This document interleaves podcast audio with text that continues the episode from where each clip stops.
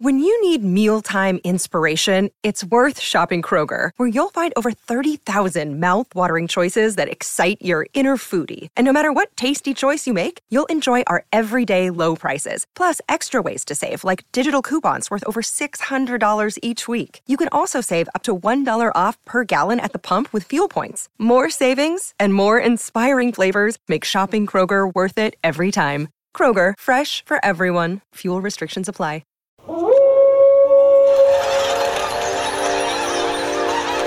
Team, assemble!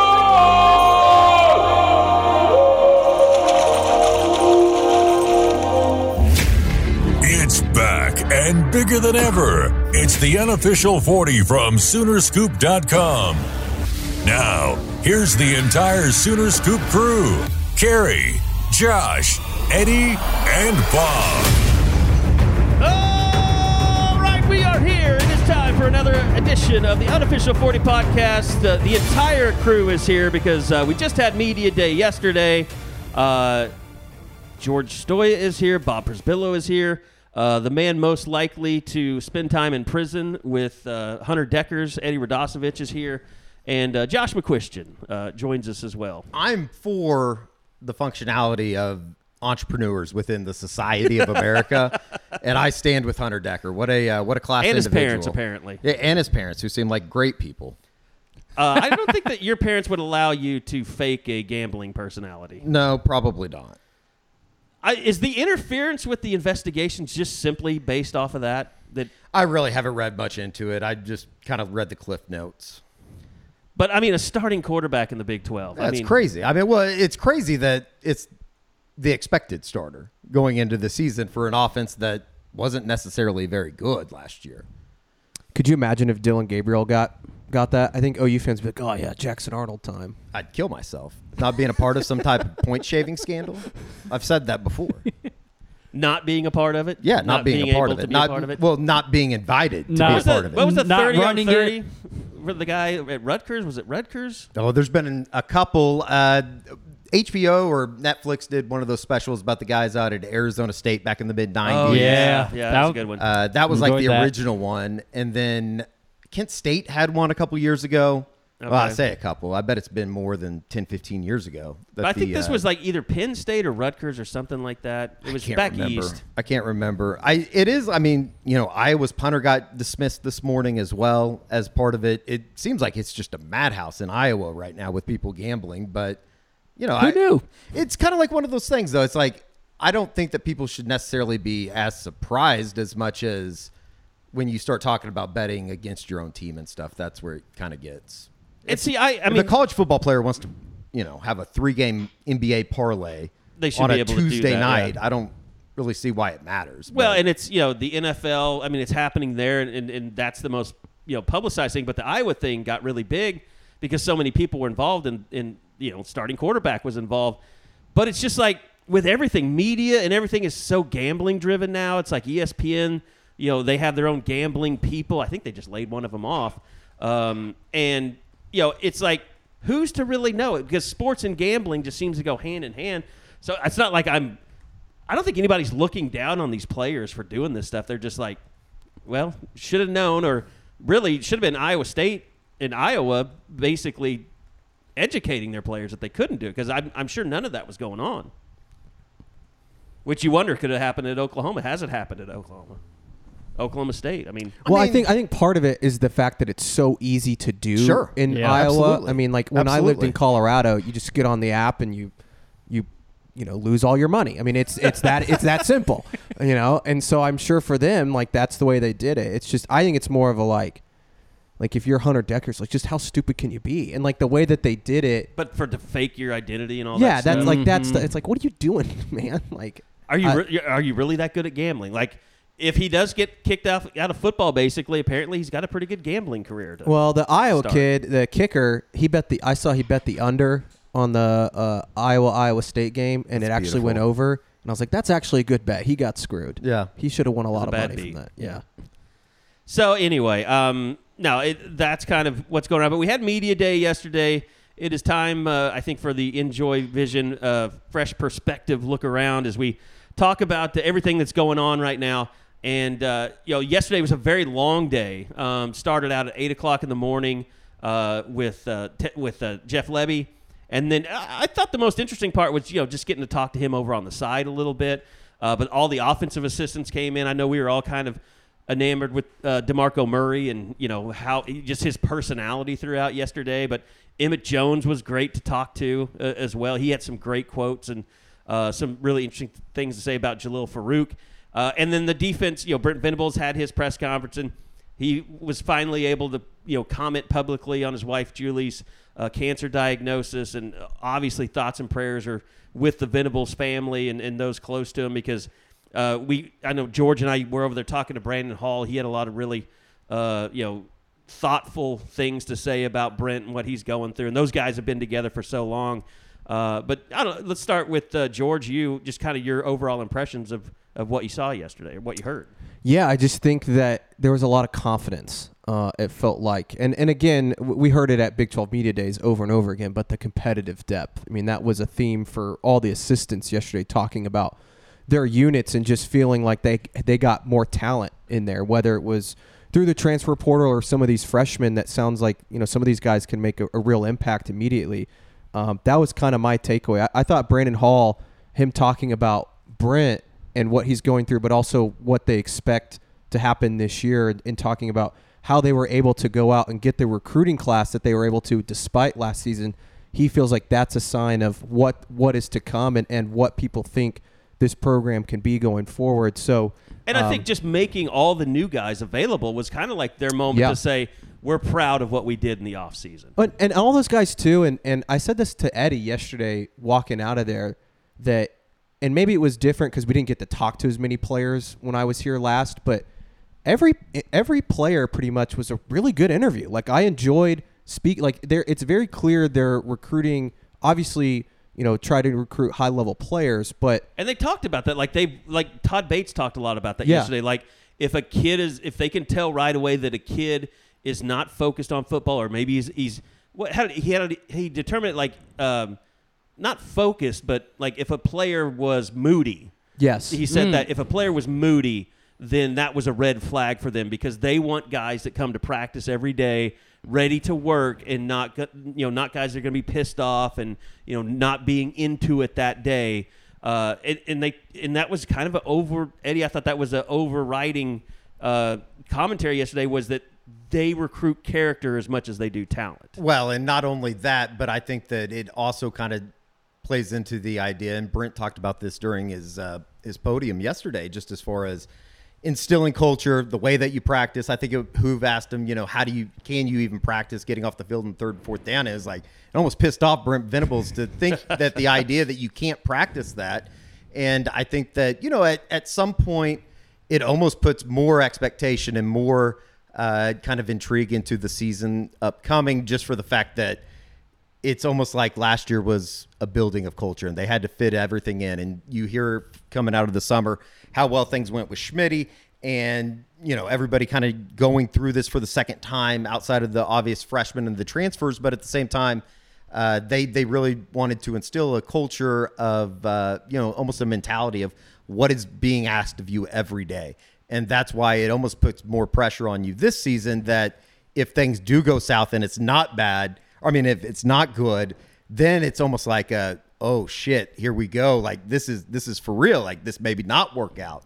And uh, so I don't know. I like I'm kind of like you, George. I, I think that it was one of those days that you know everybody wins the press conference. I thought everything that was said yesterday was going to uh, was probably pretty predictable, but at the same time, I think that when you look at you know kind of what they brought in, and as cliche and as uh, you know repetitive as it may be with the competitive depth stuff, uh, you do you like you can go through the defensive line, and there's a bunch of bodies there.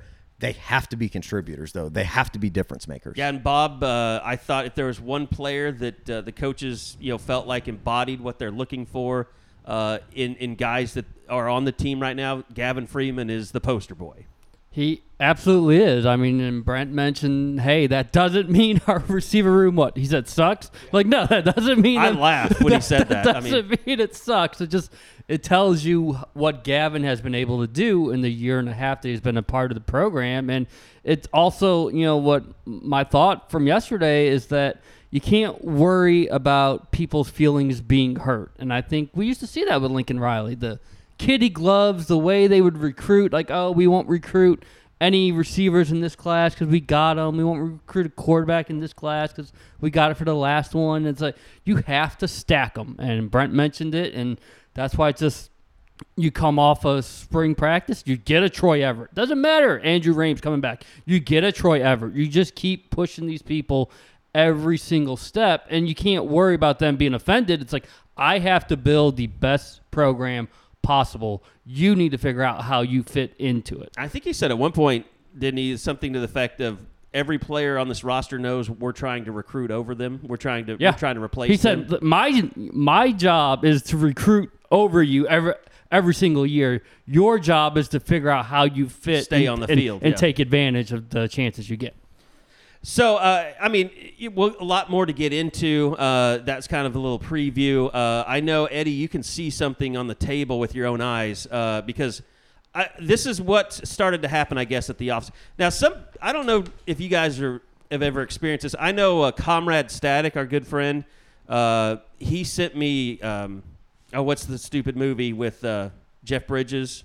Uh, the Big dude- Lebowski? The Big Lebowski. Lebowski. Big Leb- He Come was on, so upset. stupid movie. No, no, I mean, come on. All Let's not time. get into- I'm walking I, out. I love the I'm movie, Gonna, I'm going to side with George on this one. That's, I that's love the kind of movie. sacrilege. I, it's, uh, there are a lot of things that I'm s- stopping to call stupid. Jimmy Buffett's one of them too. Um, he's off my bad list. Great Um, concert. Uh, stop it. Um, anyway, so like he sent me the Big Lebowski DVD one time because he was so offended that I'd never seen the movie.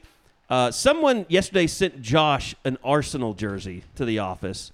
Uh, did you know who this person was, Josh? Was this something arranged? Yes, this was arranged. So, somebody messaged me, and this was back, I would say, in like March. And so, and uh, we can get into why this got complicated in a second. And had said, "Hey, I'm going to um, London. I think his granddaughter was playing in a bunch of soccer, like some big soccer tournament in England, and was like, I'm actually going to be at Arsenal Stadium. Well, I had a particular Arsenal jersey I was dying to have, and I was like, I I, I buy probably an Arsenal jersey every three years, like not real regularly, but I do it often if I really like one. And so I said, hey, if you would get this this jersey with this name and number on it, I'll pay you double what what what it cost you. Like just for the effort, I'd be happy to pay you for it. Are you paying? And he's like, I got it. dollars. No, no, I, Okay. I, I, this was this was out of pocket. So, um, I and I and he said, okay, great. So he gets over there, and he does. He's like, I got it, great. And like, and I mean, I was, I, I admit it, I was very specific about the one I wanted. Like, this is this is it. This is the one I want. So he sends me a picture, and I don't know that I've told him this, and I don't have the heart to tell him this anywhere else. It wasn't the one I wanted. Oh, no. But Who is it's, it's Saliba? fine. It- It's Saliba, and it, that's one hundred percent.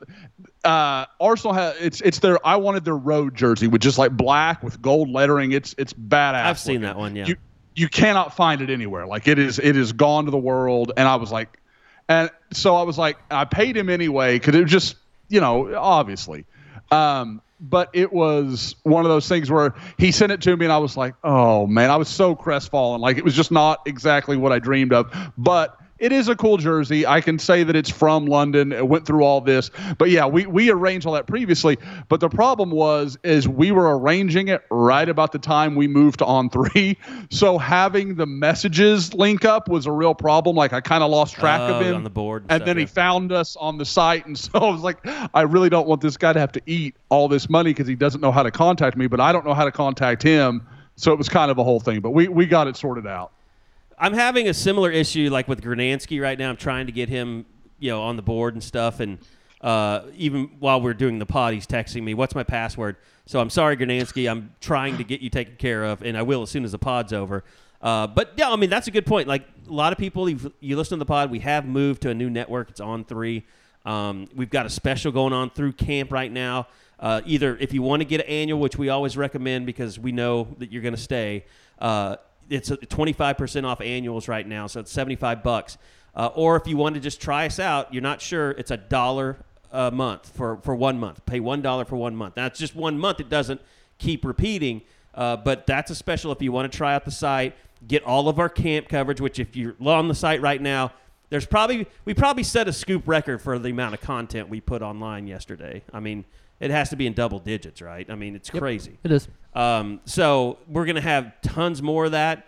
Uh, Brent's great with practice access, so we're going to be out there watching on Friday. We're going to talk to Brent again on Friday. Uh, so go sign up. Uh, just go to Soonerscoop.com. Uh, click uh, subscribe now. It's a big green button up in the corner, and uh, enter that. Pro, you know, just click on that link, and it'll take you right to uh, the the the page to sign up for a dollar for for the next month. So or get twenty five percent off that annual. So thanks for bringing that up. But uh, no, uh, Eddie, uh, I I didn't know that the see, and that was the thing, Josh. Like you weren't excited when I posted that picture, and I was like, okay, I guess Josh really thinks I threw it away. So that kind of explains it. No, I just when you posted it, I thought you meant like I I, I thought you were fucking around. Like I didn't think you really were unsure of how that came to be in our office. Like I really wasn't. that. Oh, I, I had mean, no idea. It's an Arsenal jersey. Like it. I just figured there was a who else could it scooper out there that just to? wanted to send you a jersey. Sure. And if you Um, want to send and- George a real watch, you can do that too because he needs a real watch. and this is i mean this this is again this is a primary difference that i think people uh, misunderstand about carrie and i carrie would send you the address to send it to i wouldn't give out my home address to anyone that is not like someone i have known for half a decade like george is questionable i might give george my home address i'm not sure um I'll find but no it. like but carrie's like he's got like members with his number Yes, There's no- Sooner in Columbia number. just texted me this morning because he wants to come by the office when he's in town. That's not fair. Jern, Jern has my number. Didn't Jern is the one didn't member I know that the has my lesson phone there? number. Grimlock is the only idiot of all the people that I've given my number to. All right? I mean, he's the only one who has crossed a line. And I mean, there's like, I, I like people text me and tell me about their weekends, and I talk to them. It's fine. Like, I was uh, Comrade Static was telling me that he was going to see uh, a comedian. Who was it? Uh, I don't know. Friday night in Tulsa. So You don't ever ask about my weekend. Oh. I don't. I don't Oh. think your boss wants to know about your weekends. That's kind of. I- I've learned with Eddie. I don't need to. What I don't know is is better for you. That's probably true. I see enough on Instagram. I, I'd fixate, guys. Carrie was scarred enough with me in my my twenties, so like I think he's just learned. to Eddie just threw up in a alone. brand new car. I mean, Mm-hmm. nobody's going to top that. That wasn't my fault. It absolutely was your fault. I don't. You Nope. you f- found the hospitality room at the Fiesta Bowl and you couldn't handle it, I which is no, I it's just handled it quite well actually. It just the, next blue morning was puke like in my car it's a, said otherwise. It's a top five hangover, like no doubt about it. One hundred percent top five hangover. Uh, He, I felt he awful. Like guzzled I, that I morning. didn't. I remember that morning. You guzzled like two of those Blue Mountain Powerades. Yeah, and I we went to that uh, the restaurant that was on the to uh, practice before you diners, drive-ins, and dives or whatever. I couldn't like couldn't eat. I that was it was a bad day. It was a bad day. it was a really really bad day. You know what was a good day for me though? when you got uh, perfect vision. When I got perfect vision from Enjoy. NJOY Vision is the best laser vision center in Oklahoma City, and it's not even close. The, combination of mind blowing technology, experienced eyeball surgeons, and exceptional patient care is life changing. It was life changing for me. What NJOY Vision is going to do for the U40 listener is pretty cool. $400 off LASIK. All you have to do is go to njoywithme.com and use the promo code U40. That is N J O Y with me.com, promo code U40, and you can start seeing like me. NJOY Vision. This is where you LASIK. All right. Um, you know, I think as of yesterday, It's I also mean, John Chin's fault too. I mean, we drink like I two and a half look, bottles The hospitality tequila. room will get you. I mean, it's it's like being a kid going to a candy store. You're going to get a stomach ache. What is that? Is that my computer? Yes. Please turn that off. Well, I don't understand It's an why. autoplay ad or something. Are you on ESPN? No, I'm on Soonerscoop.com, which Oh, we apologize for. On three, you've ruined the podcast. Way to go. Sons of bitches. All right, no, um, you know, I think yesterday we talked a little bit about it, but you know, Brent coming out and talking about Julie's cancer. Um, I th- I think it was good that he finally got to say it because you know he'd said it at the women's uh, outing. Your mom was there. Yeah. Uh, uh, there was another uh, lady I knew that was there, uh, and I had a friend that's a mutual friend of hers he texted me say, "Hey, did you hear about this cancer stuff with Brent's wife?" And I was like, "Yeah, we knew it. We just you know didn't didn't because we found out, and it was just like we talked about like." It's kind of one of those things. Like, yes, it's journalism. If you find something out and and rep- you need to report it, but when it comes to personal stuff like that, it just wasn't my place. I felt or our place to break that. That wasn't breaking news. That felt sleazy to me.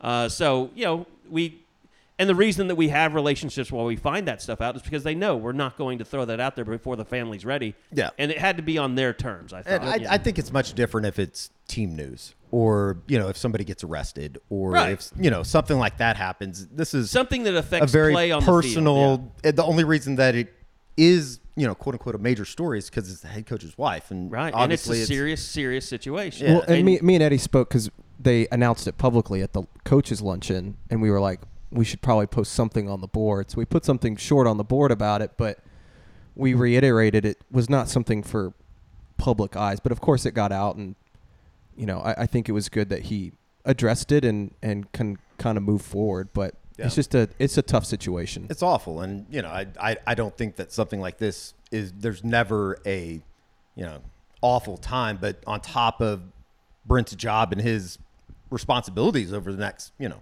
six months, seven months, it's just It's a strain. Yeah. yeah, you I you truly feel for the guy having to go through something like this, and then you know he talks about his mom and the way that she passed, having stage four cancer, which you know it just it's awful. It's an awful disease, and you know we just wish the best for Julie and And I believe there everybody was a part of the Venables family. some confusion there. I, I know when we had been told it was it was discussed as stage two. Um, you know, when, when people close to Brent were letting us know what was going on because we reached out and said, "Hey, this is floating around." Yeah. Um, know, we wanted to let you know because this might get out there if you guys wanted to. prepare. We didn't know how long. Like when we found out, it wasn't shortly after her diagnosis. Sure. So they were still dealing with the emotions of it, um, and that's why you know you want you want it to be on their terms. You want them to to to prepare themselves and their family and those close to them because I can't imagine what it would be like to find out on the internet that you know someone close to you has cancer. Yeah. Without you being told first. Yeah, it's just uh, the whole thing is awful, and you know it, it, it it's kind of weird to like segue into everything that was football yesterday, but uh, you know it's just a it's an awful time right now for them, and you just hope the best. and I two mean, boys, two girls, Sure. two girls, three girls, two girls, Two. Yeah. two and two. So I mean, it's an entire family that's affected, an entire coaching staff, an entire team. I mean, Yeah. an, an athletic department. So, uh, but thoughts and prayers, and I know they appreciate your thoughts and prayers. Uh, you know, for Julie to to make it through this, they are confident that you know everything's going to go well, um, and you know it's it's going to take some time, and and it'll be a couple of months of treatment and recovery and things like that. And as Brent said yesterday, radiation, chemo, that'll be determined uh, depending on the results of the first you know surgery. So, um, you know, praying for the family and hope for the best. No doubt. All right. Um, so I look, before we get back to football, there was something else that happened this week, and I I really find it strange. Um, just and I know I'm not trying to put you in a, a bad spot, Bob, because you uh, are a basketball guy. You have a very good relationship with Porter, but. I, and I asked you what you told me. Okay, Porter's got a press conference, and, and I guess I got the email, and but you sent out the information like this at the time, and my first question was, but why? But why? Yeah, but why? but- but why? on August first or July thirty first? July 31st. is Porter Moser having a media session with reporters and players. So, what was the reason behind? What was what was said? I, I think it was just a chance for him to maybe drum up some interest into what's going on into next season, get some public comments about the transfers. All we've had is press releases. Hmm. We hadn't talked to Porter since Kansas City, since the middle of March. And they've practiced and stuff. Yeah, and they've been practicing since you know the the first week of June, just like football, and is he's just been really busy, you know, between name, image, likeness, and the transfer portal, and just the, it's been as busy as a, the four or five month span that he's had in a long, long time. And they were coming toward the end. Like I believe Tuesday was the final practice. You're not going to do some basketball media on football media day, so go ahead and make it Monday. But you just you got to hear his excitement. I guess you just just wanted to hear he's not defeated. You, you know the way the first two seasons have gone. Clearly not the way that they all envisioned it going, but he's still you know fighting the good fight. He's confident about what he got through the transfer portal. Longer, more athletic, better scoring, guys that fit the system better. But then once you think you get it good, then Emmanuel Dildy leaves for Duke last week, and and that was that's a, a, a huge blow just because he's done so much for the for the program. He even got the promotion last month, and you know that's the good and bad thing. You hire really well with the assistants, they're going to leave. This is he's had eight former assistants that are head coaches, and now since going to OU, one of them David Patrick. He had KT Turner leave after the first year to go to Kentucky. Now Dildy leave to go to Duke. He's clearly still doing things right. It just has to start translating with on the court success. All right. Well, I mean, it's interesting. Um, yeah, I, I, I think basketball, obviously, it, there's a lot of discussions that need to happen. I mean, arena, Yep. NIL, I mean, all of that stuff. It does seem like Porter's at quite a bit of a disadvantage. Uh, and at It's some point, kind of amazing that he's brought in two players in each of the two classes here that were top 100 guys. Yes, I mean that's the one thing. That's where you kind of put all your eggs into a basket and say he is recruiting at an elite level for a program that maybe doesn't suggest that should be happening. Right. A little Right. bit like Brent with the first year, but not as like back to back years of elite guys. I think Caden Cooper is going to end up starting by the time conference season rolls or, or, or, you know uh, gets here. Otega, Los, they're already the cornerstones. They're taking ownership. They're taking leadership. I mean, that's where this program is hopefully in Porter's words, going to get old together. It's going to happen with those guys. It's retaining those guys. It's here in Otega and Los say flat out, we weren't looking at the portal. We never considered for a second. We didn't care if people were trying to poach us. All we were focused on is what did we need to do to get OU better this next season. You know, I'll, I'll I'll pledge this right now. Like Porter, you have an open window to come on the pod anytime you want. We'll make a special pod, you know, with you and Bob if you want to do that. We'll do it with players. We'll do some NIL. Like if if he needs some promotion, we'll promote. I mean, I, that's what we're here to do is is to get more into the OU monster, the athletic department, and I'm down for that. Like, and and I, you know, I, Lon was so open, but you know, it, it didn't really result in anything because it was just kind of, it was just Melba toast. I mean, it was just, it was just kind of vanilla. I mean, It was. it, and It was awesome. It was, it was great. But yeah, and you knew what was going on. But they're really, you know, I think Porter. Not that he's closed up. I think he's a good guy. Every time I've dealt with him, I've really enjoyed talking to him. Um, but yeah, I mean, he needs to promote the program a little bit more, and you know, we need to figure out exactly what the athletic department's going to do with the stadium situation. And you know, the city of Norman thing never really materialized after they did the survey. Like, it must have been that they didn't get enough support or something because they never released any of that stuff. George, you think we'll out hear with. something at the next Board of Regents? Yeah, I got asked that question in one of my recent mailbags. I can't remember if it was this week or last week, but um, I heard that the survey thing that they sent out, they're still evaluating that, was the phrase that I was told, Wow. and that uh, there should be some sort of update at the next Board of Regents meeting, which I believe is September. September something, September yeah. something, like early September. So hopefully we get an update um, about that soon. But they have to make a decision. I would assume this year on They have to. what the Have to. either either you're going to renovate it or you're building a new arena. Well, and they've committed to the new football facility, so that's another kink in there because they've got to raise money for that. And we all know how this goes. You're building new dorms. You got you know athletic facilities. You drive by with. to Lloyd Noble, you see Love's Field. Love's Field is making great progress. I mean, you got have you guys driven over by there recently? Yep. Yeah. Yeah, you, I Mon- mean, you can see Monday, yep. grandstands going up. Um, and then they've got the baseball renovations coming. So it's going to be tough. But I mean, at some point, you've got to do something. And Lloyd Noble's been pushed to the back burner time and time again. And stop with the field house. They're not renovating the field house. That's not. That's never going to happen. September 12th. Regents. Board of Regents. Okay. All right. We're going to move on. Uh, also, want to remind you guys before we get back to some football and football recruiting, uh, primeshrimp.com. It is uh, ridiculously hot out there. Uh, just getting in the car and going somewhere is a, a, a you know just a pain in the ass, especially with families. Go check out PrimeShrimp.com. You can get restaurant quality meals right at home, right at your doorstep. They deliver it right to you. Uh, and uh, if you use the promo code SCOOP or U40, use that promo code U40, you're going to get 25% off your entire order, $50 or more. You can pick uh, from all the different flavored uh, shrimp that they've got the New Orleans style barbecue, uh, the, the Louisiana uh, shrimp crab boil, or Louisiana shrimp boil. I got that all messed up. French Quarter Alfredo, signature Cajun, uh, garlic herb butter, and Josh and I both had it. Uh, George, we're going to get some in your hands soon, I promise. We're also going to get your name changed on the start of the podcast. I, I can always just order it myself. I'm just being lazy and haven't done it yet. I'll I'll I'll give uh, our guys a shout today because uh, I believe I need to do that anyway. Uh, but anyway, primeshrimp.com, great sponsor of the pod. They take care of us, take care of them. Go order your prime shrimp. Get an easy meal at home. You just boil some water, uh, under 10 minutes, take it out of the package. You got restaurant quality food right in front of you and healthy. So go check them out, primeshrimp.com. Use that promo code U40 and get 25% off any order of $50 or more. Uh, let's take a little break from uh, Media Day and get into some recruiting. Four uh, commits, Josh. Lots to talk about there. Uh, and I you know, ready? I, I feel like we need to reward Josh coming off of basketball talk anyway.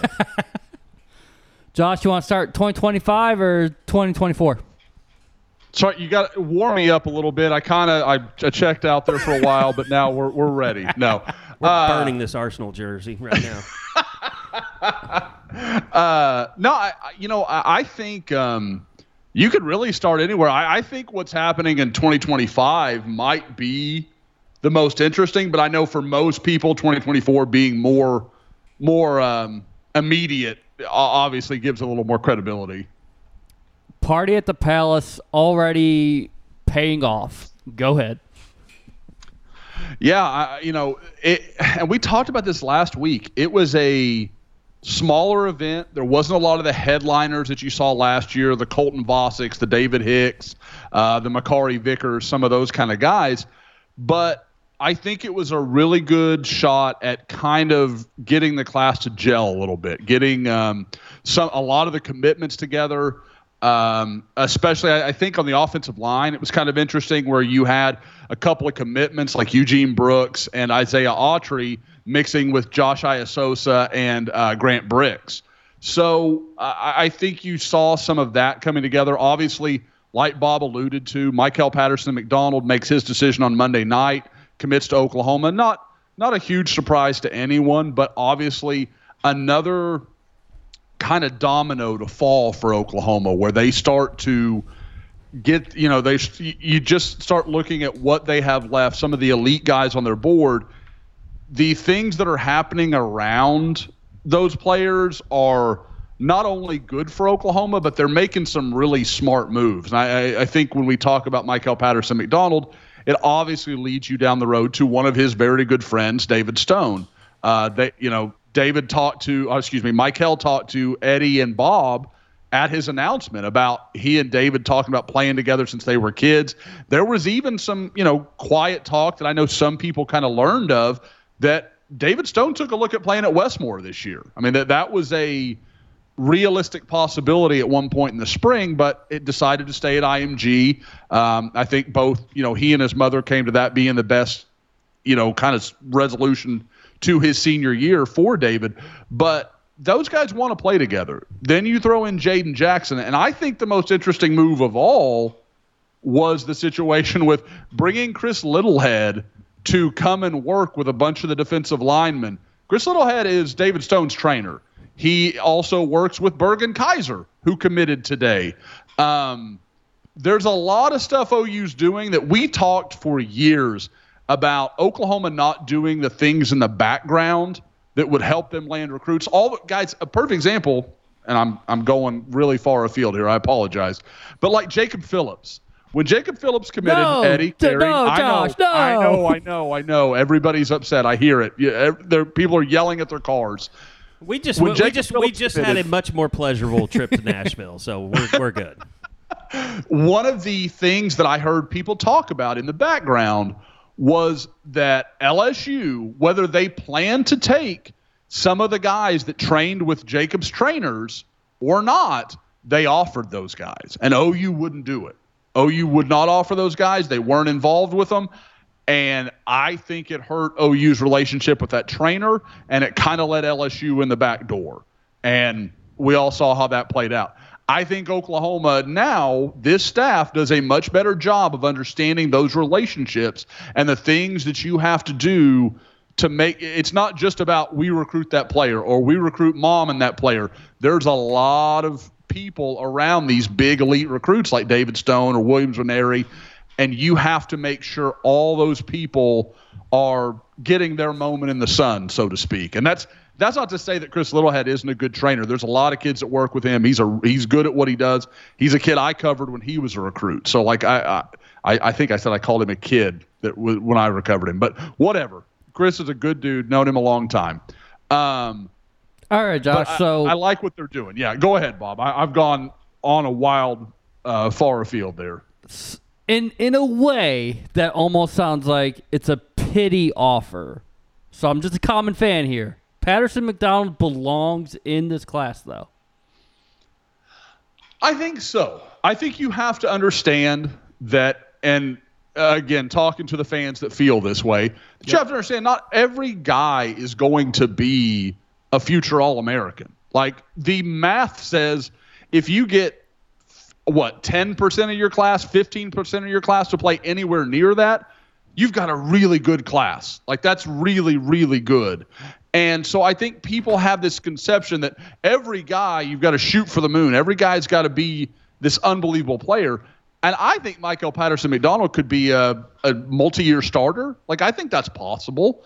Um, is it exactly what I would predict? Predict? No, probably not. But I, I I can see a world where that happens.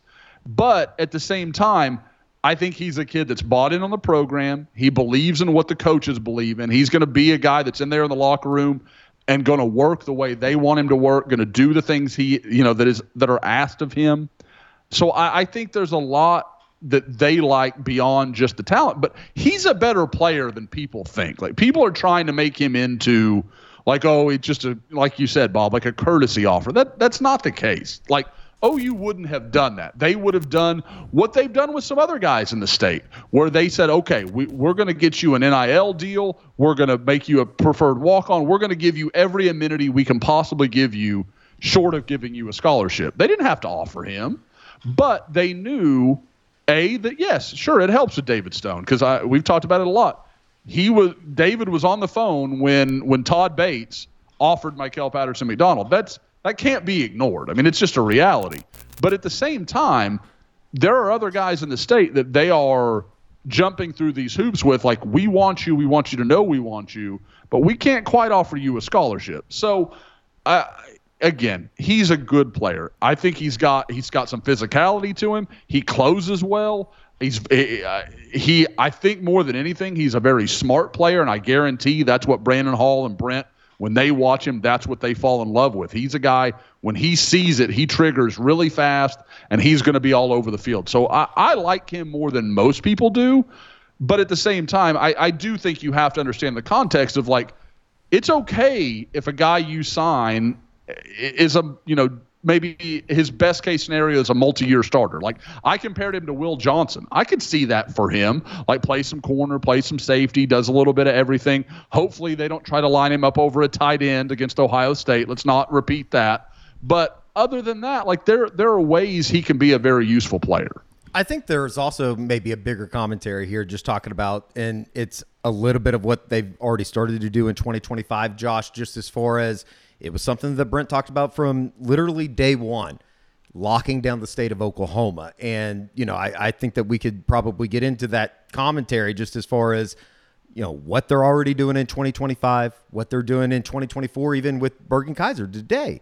Even though he's probably, I most likely, I think that we've confirmed he's going to be a uh, preferred walk on.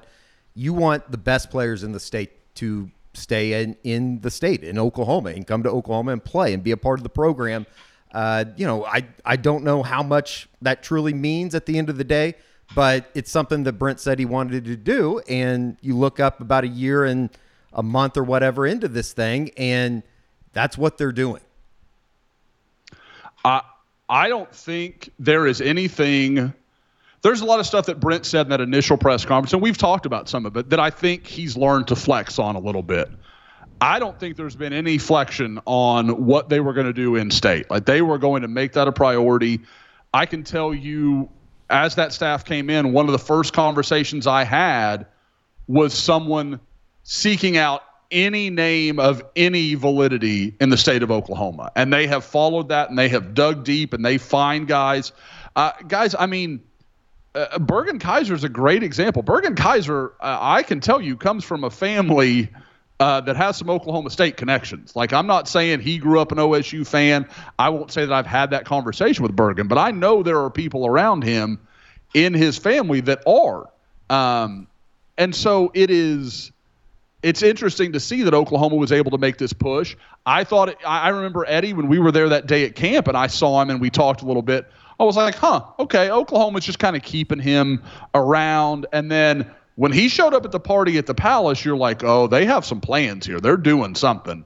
And I spoke to a source yesterday and they were like, yeah, we're trying to work on some NIL stuff, going to make that work for him as well as they can. And I, I think that's that's that's amazing. This is kind of like um, and I don't know if only Carrie and I will really remember this, but this goes back to like in the 80s when Nebraska was using all those weird scholarships. Sure. Like they had guys mm-hmm. that had never wrestled before on the wrestling team using, you know, that, were, that are football players for any other. Every county any in Nebraska would would put together county scholarship, a scholarship. Yeah. yeah. Mm-hmm. A hundred percent. And I know um, in, in, baseball, LSU has done some similar stuff like that in the past. So there is, it, it, and it's uh, the difference being this is all completely legal. Like Oklahoma can do this, and I think it's awesome. And I, you know, talking to a few people uh, around Santa Fe, they were like, "This is this is the good of NIL. This is when it can be really good that a kid like Bergen Kaiser can get an opportunity." And guys, I,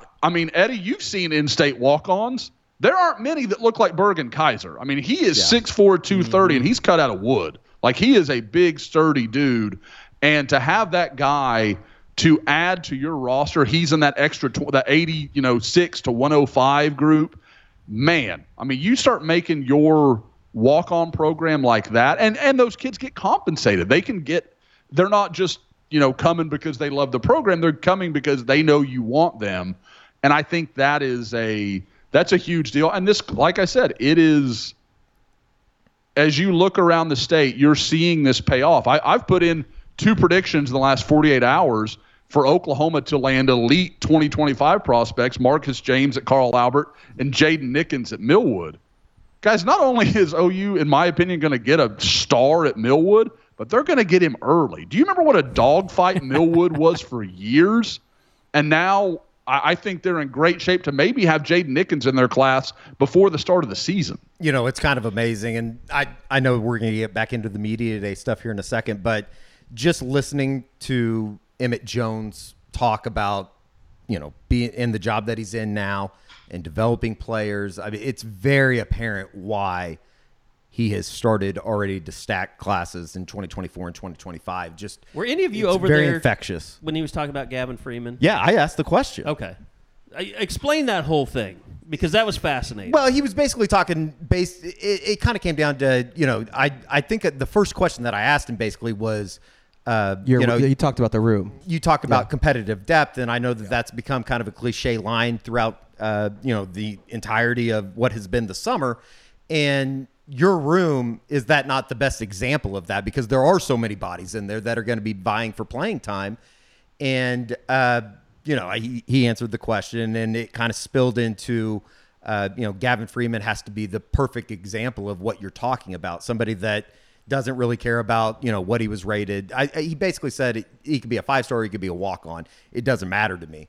And then that kind of delved into uh, the Gavin Freeman stuff. I know that we're going to talk about the media day wrap up stuff here later, but it just kind of made me think of what they are, what they're doing as far as recruiting.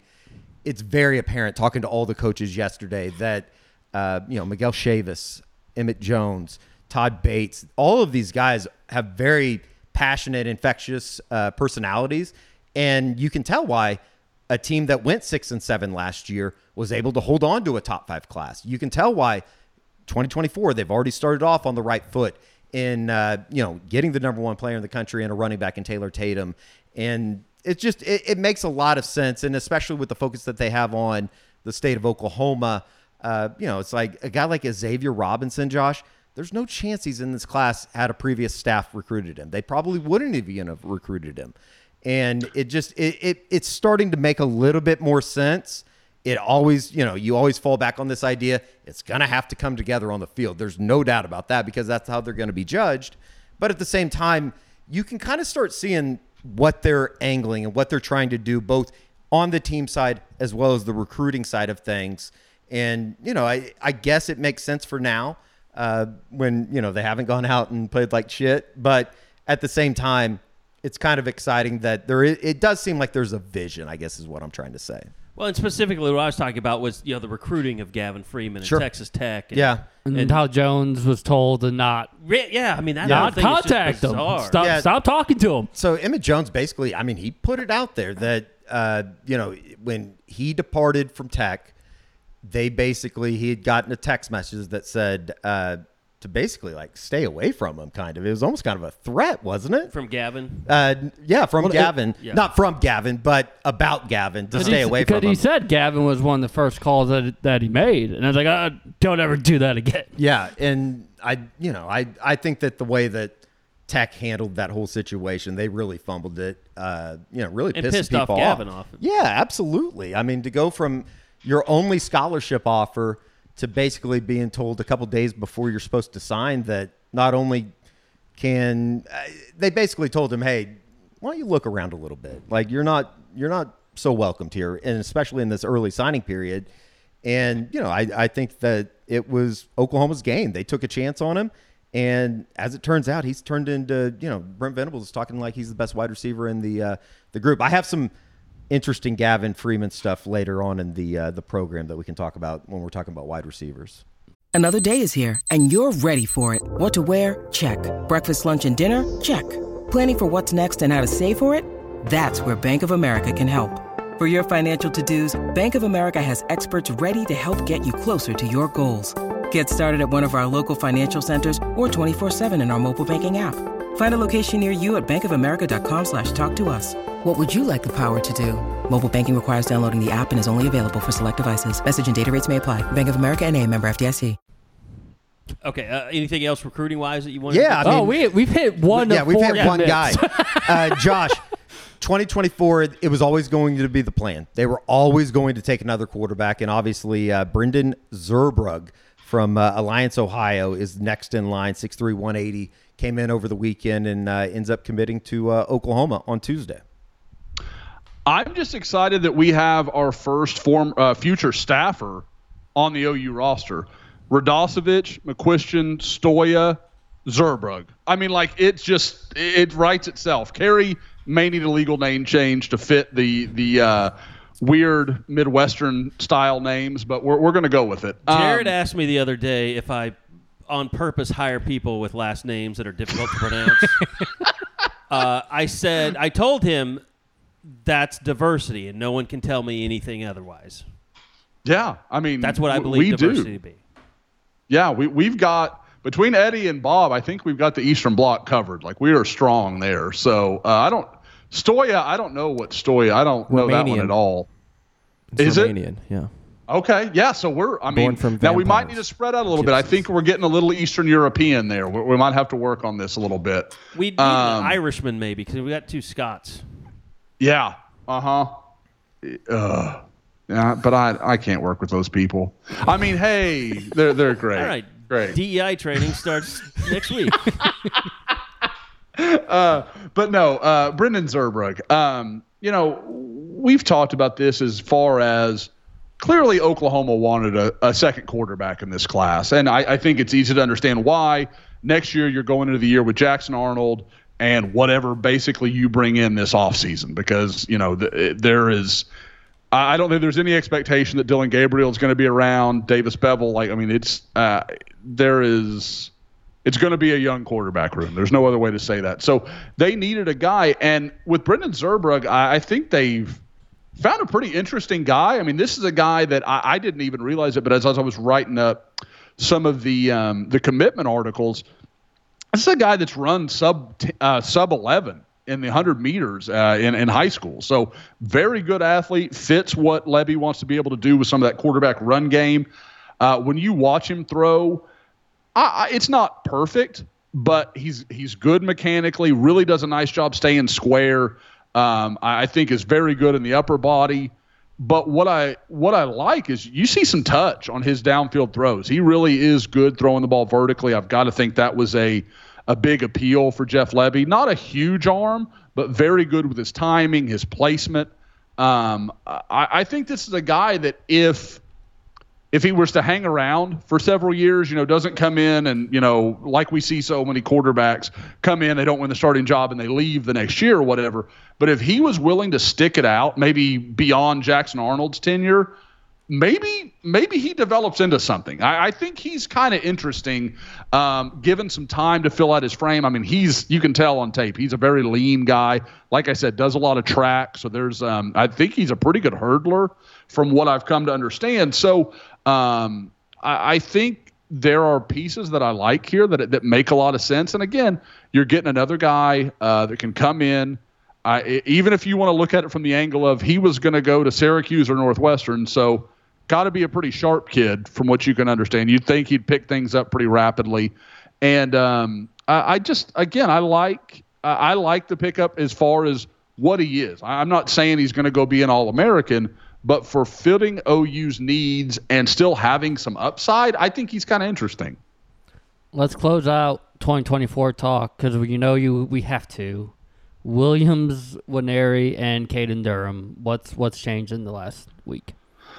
Oh wow, Bob, way to just drop that one on me. Uh, no, uh, with Williams Nwaneri, it sounds like he's pushed back this decision another week. It was supposed to be next Monday, uh, August 7th. Now it sounds like it's going to be August 14th, but that's one of those things that at some like at one point it was going to be the first, and then it was going to be the seventh, and then it's now it's going to be the 14th. Like at some point you think it's going to happen, but I just don't know. Um, I I'm kind of of the opinion this is OU and Missouri. I know Tennessee kind of keeps trying to talk like they're in it, and I I'd be foolish to write Georgia off completely, but just based on the conversations I'm having it sounds like it's OU and Missouri to me. Um, I think Oklahoma has the relationships. I think Oklahoma has the NFL track record with with Bates and Venables and that staff. Um, I think Missouri has a big ass bag of NIL, like one of the biggest numbers I've ever heard um, in in a non quarterback conversation. I mean, this is it's huge. I mean, and I, like I will say, just because I, it's been thrown around on our board some, there's been talk of 750 a year, and I'm not even going to tell you that's that far off. Like I, I don't think that is that that's not that far off from the numbers I've heard. Um, so that can give you an idea. And I know people will say, "Oh, Oklahoma, Oklahoma's put together a really good package." Like it's not. It, uh, this is Missouri knows Eli Drinkwitz is up against the wall, and they are throwing massive bags at him and Ryan Wingo. Just absolutely huge numbers. And I, it's interesting talking to Missouri folks for like, what is that going to do? What is that going to fix? Um, if you're going to spend that kind of money, why weren't you in the portal getting Sam Hartman or something? Like, uh, do that that would have served you much better, and you know, given you a better chance to save your job, because that's the whole thing here say he picks Missouri and Missouri tanks it this year, what does that mean? Like, what does that do for the whole thing? So if I'm OU and he picks Georgia, oh crap, that's a real problem. If he picks Missouri, I'm not hanging up the phone. I'm doing the same thing I've done. We're recruiting you just like we did. We're going to stay on the phone. We want you to come down. Like it, that's all going to work just like it has. So we'll see. Um, but I, if you made me pick this minute, I think I'd pick Oklahoma. But something tell I, have got this bad feeling like I'm going to flip my pick to Missouri here before long, just because. Again, a number like I'm hearing, it's just really, really hard for a high school kid to say no to that. Um, it's amazing. With Kate, that, uh, that's now, it's amazing. Seven. It, it's. I mean, I don't know if we want to get into this conversation. Is is one defensive lineman is is he worth that? Is that like no? Okay. I no because you could get He might be you worth could get it to two like or three really good ones for that price. he might be worth it to a team that is already good. I Right. Mean, like, yes, exactly. but yeah, when Like- you have so many other problems, it's like, it's like you know when the who was the who was the uh, Williams, the defensive tackle from Alabama that the Jets took like with their first pick. Quinnen? Quinnen. Quinnen, Quinnen Yeah. Williams, yeah. Like he was drafted to a bad Jets team, and and I know that you have to do that in the NFL. You have to draft great defensive linemen when when you have the chance. Uh, but it's like it didn't make them better immediately. Now it's paying off because they built a team around him and they got Aaron Rodgers.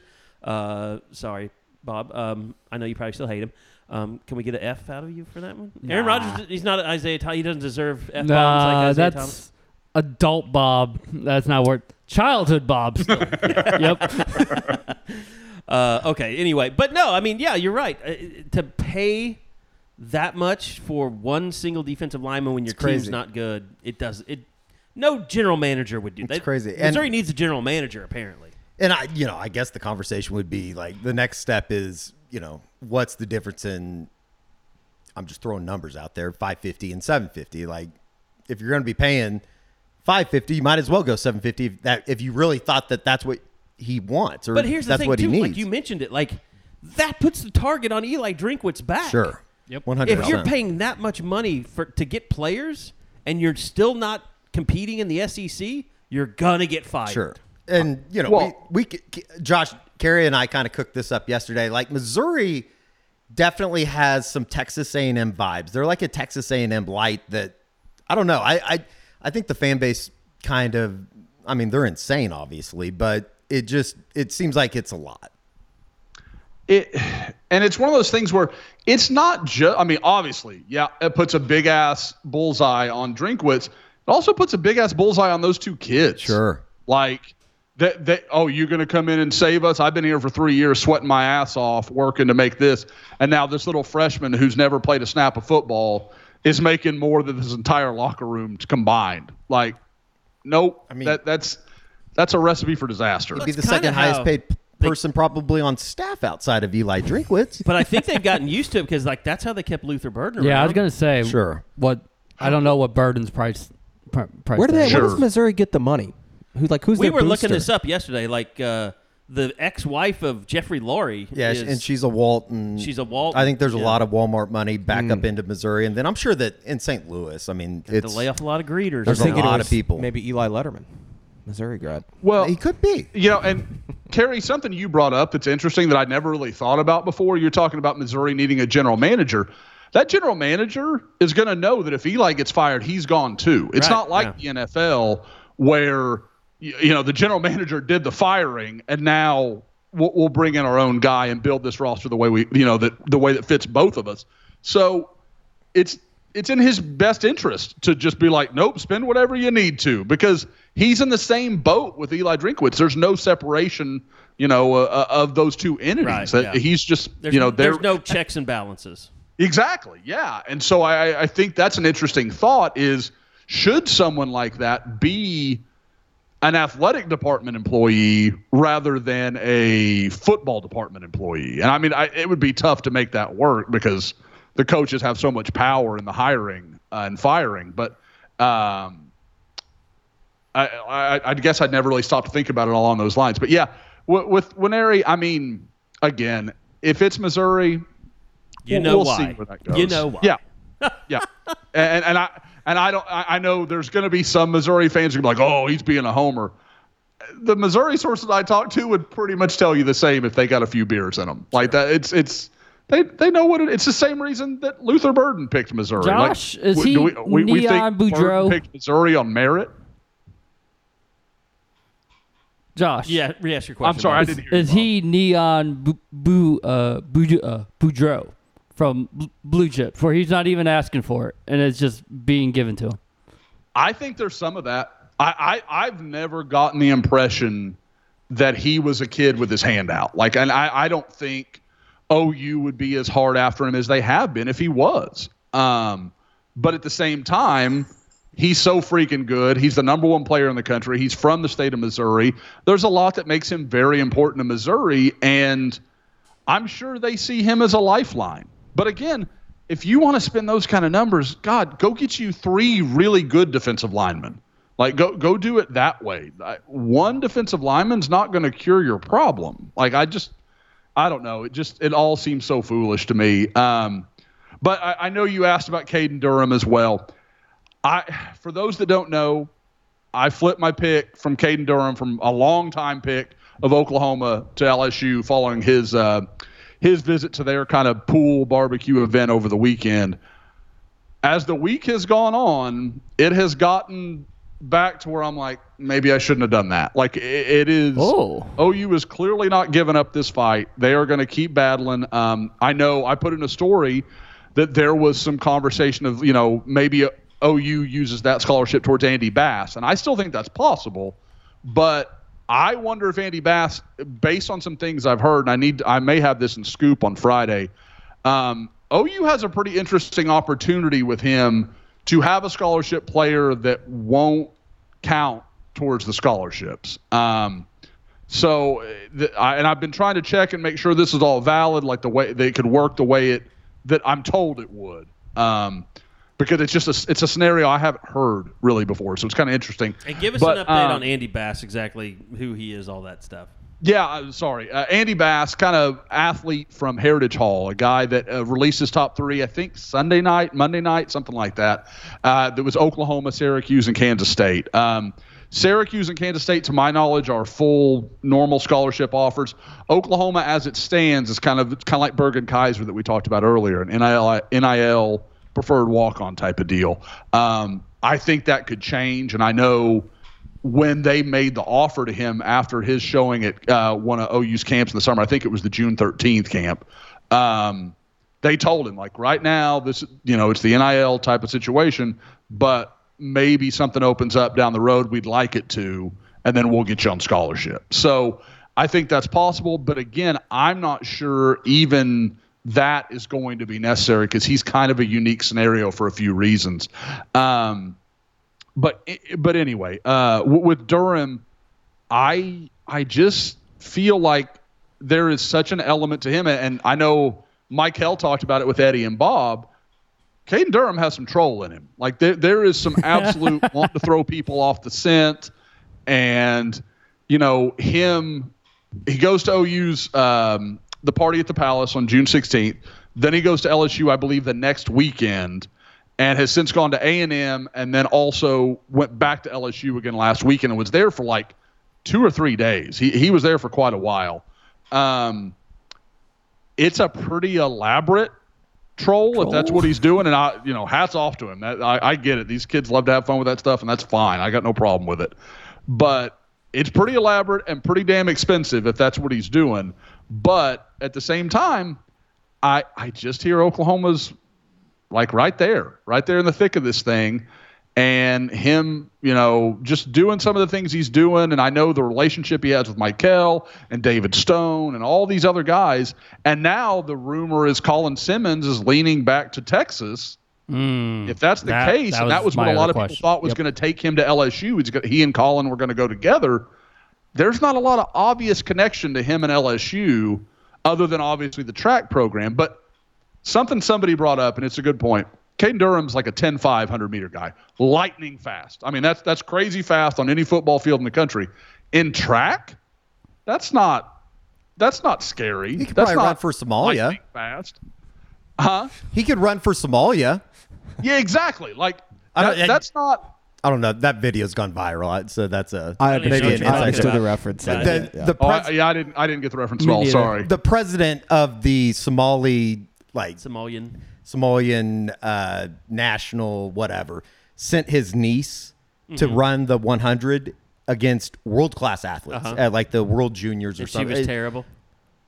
it's one of the best videos of all time. I, have to- I have to find this now. They, I mean- fi- they, f- the other women finish, and she's not even like halfway. Carrie, they like the the camera pans. she ran she ran a twenty one eighty three hundred. yeah. Just to give you an idea. that sound is all of us. eighty-three. Yeah. Hundred. Yeah. She's But, like, like, she's you know like- how, she like- looks like she's jogging. at the beginning of every track uh, and field event, you know, they do like the intros to Yep. like it's like a uh, Saturday Night Live skit when they get to her, and God bless her, but she she doesn't belong. We'll just put it that way. It's it's a pretty fun. Sorry, I thought more people had seen the video. Continue I, on. I'm watching it now. yeah, it's it's great. I mean, it's amazing. Oh, He had like I wanna- fifty thousand retweets on I Twitter. want to. Is it is it a TikTok or is it? It's a it's I it's saw it on all over Twitter. Twitter. Barstool tweeted it out yesterday. It's I was going to say I, I just It's perfect. I searched Somalia track and it came up. It's so. perfect. But yeah, like as you were saying, 10-5 track speed, that's you know, obviously a little bit different than uh, probably what LSU's looking for, right? Well, yeah, I mean, like you, you compare that to the kid from uh, Houston a couple years ago that everybody the the big white kid. Let's just Yeah, be yeah, yeah. honest. Kid why- that went to Georgia. Yeah, he was running like Oh, ten dude, man, flats. he was crazy. and now he can't even make the finals in in some track events. So like Matthew Boling. there is uh, like uh, again. I, I get that they're selling him on the track thing, but it's that's a secondary thing. No matter how much people want to make it into something else, so I, I don't know. It, it is we'll see. But I I think with Durham in both these races, it's very tight. I don't think either of the two answers would surprise me. Uh, Georgia in Nwaneri's case would be a mild surprise at this point, but I wouldn't be. I mean, it's Georgia. I'm not going to be bowled over by that. Um, yeah, could you get in a I- I- situation where he just finds making the decision between Oklahoma and Missouri is too bad, and he just uses Georgia as a way to get out of it? It- it's possible, but I can say the the things that the proximity to home has come up a lot. I've heard in his recruitment, and that obviously Georgia's farther away than either of the other two options, and Georgia's NIL is nowhere near Oklahoma's. So he he's going to be taking several steps back. Um, it, it's interesting. Like I said. I, I haven't put this on the board. People are going to be mad as hell that I said talked about this in the podcast, but it is I feel like about a week ago I was like 60-40 OU, and I feel like I'm, I'm about 50-50 right now. Like I, it, it's getting real coin flip for me.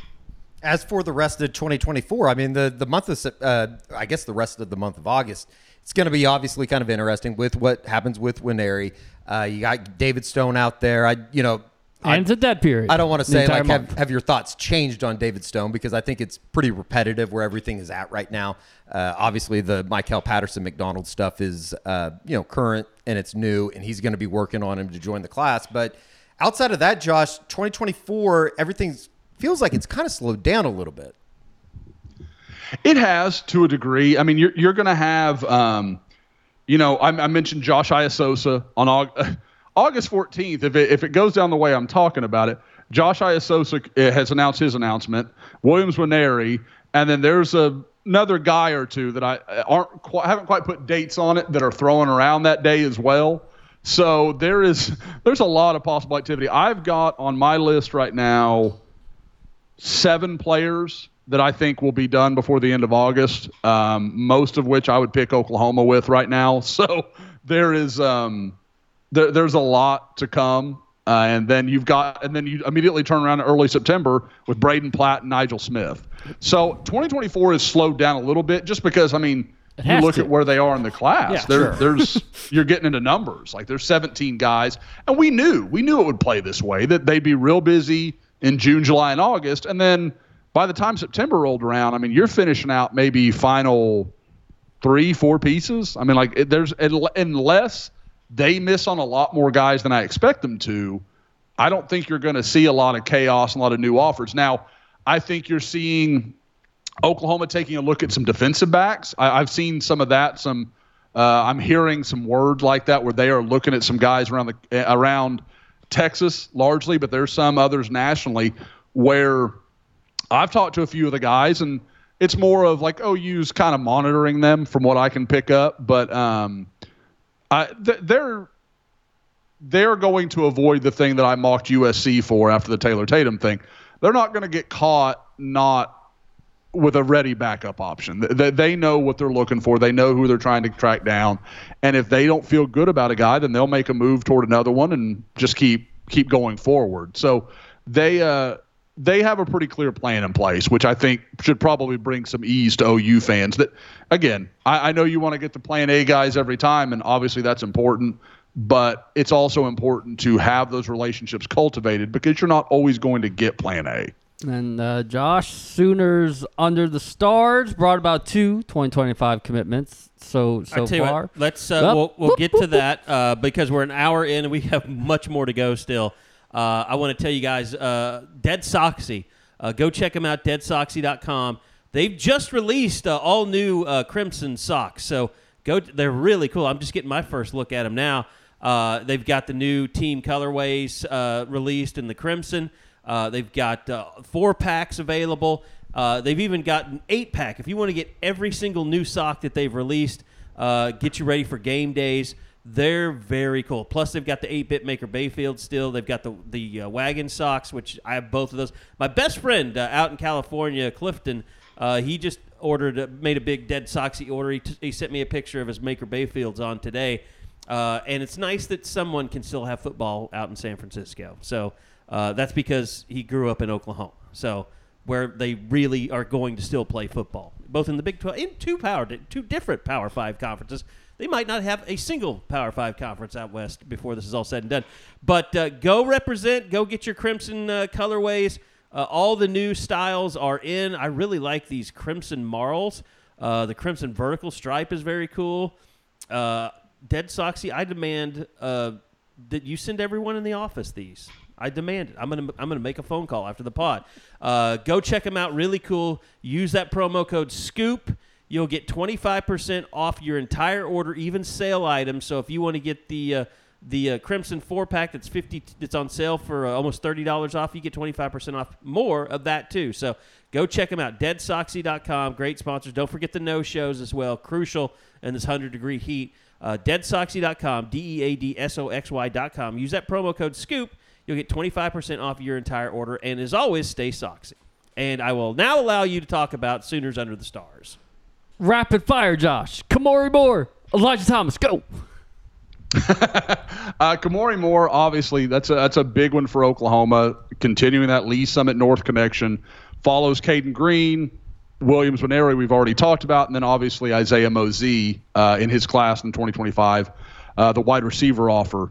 So uh, I, I think it's a good win for Oklahoma. You stack back to back kind of nose tackles with Jaden Jackson in 2024 and now Kamari Moore in 2025. I, I think you're starting to build that kind of athletic, physical defensive tackle that Oklahoma, excuse me, nose tackle that Oklahoma really wants. So Moore will be interesting because unlike Jaden Jackson, who I think is absolutely a pure nose, Moore I think has some flexibility, could move back and forth a little bit. So that that's a, a good win for Oklahoma. Uh, Elijah Thomas, guys, the more I watch him, there's some CeeDee Lamb in there. Like, and I'm not, I, I like, I almost put that in my comparison for his commitment breakdown. And I was like, that's going to be, that's not fair. Like that, that's too much to ask of a young guy that really at this point hasn't had to face elite athletes week in and week out.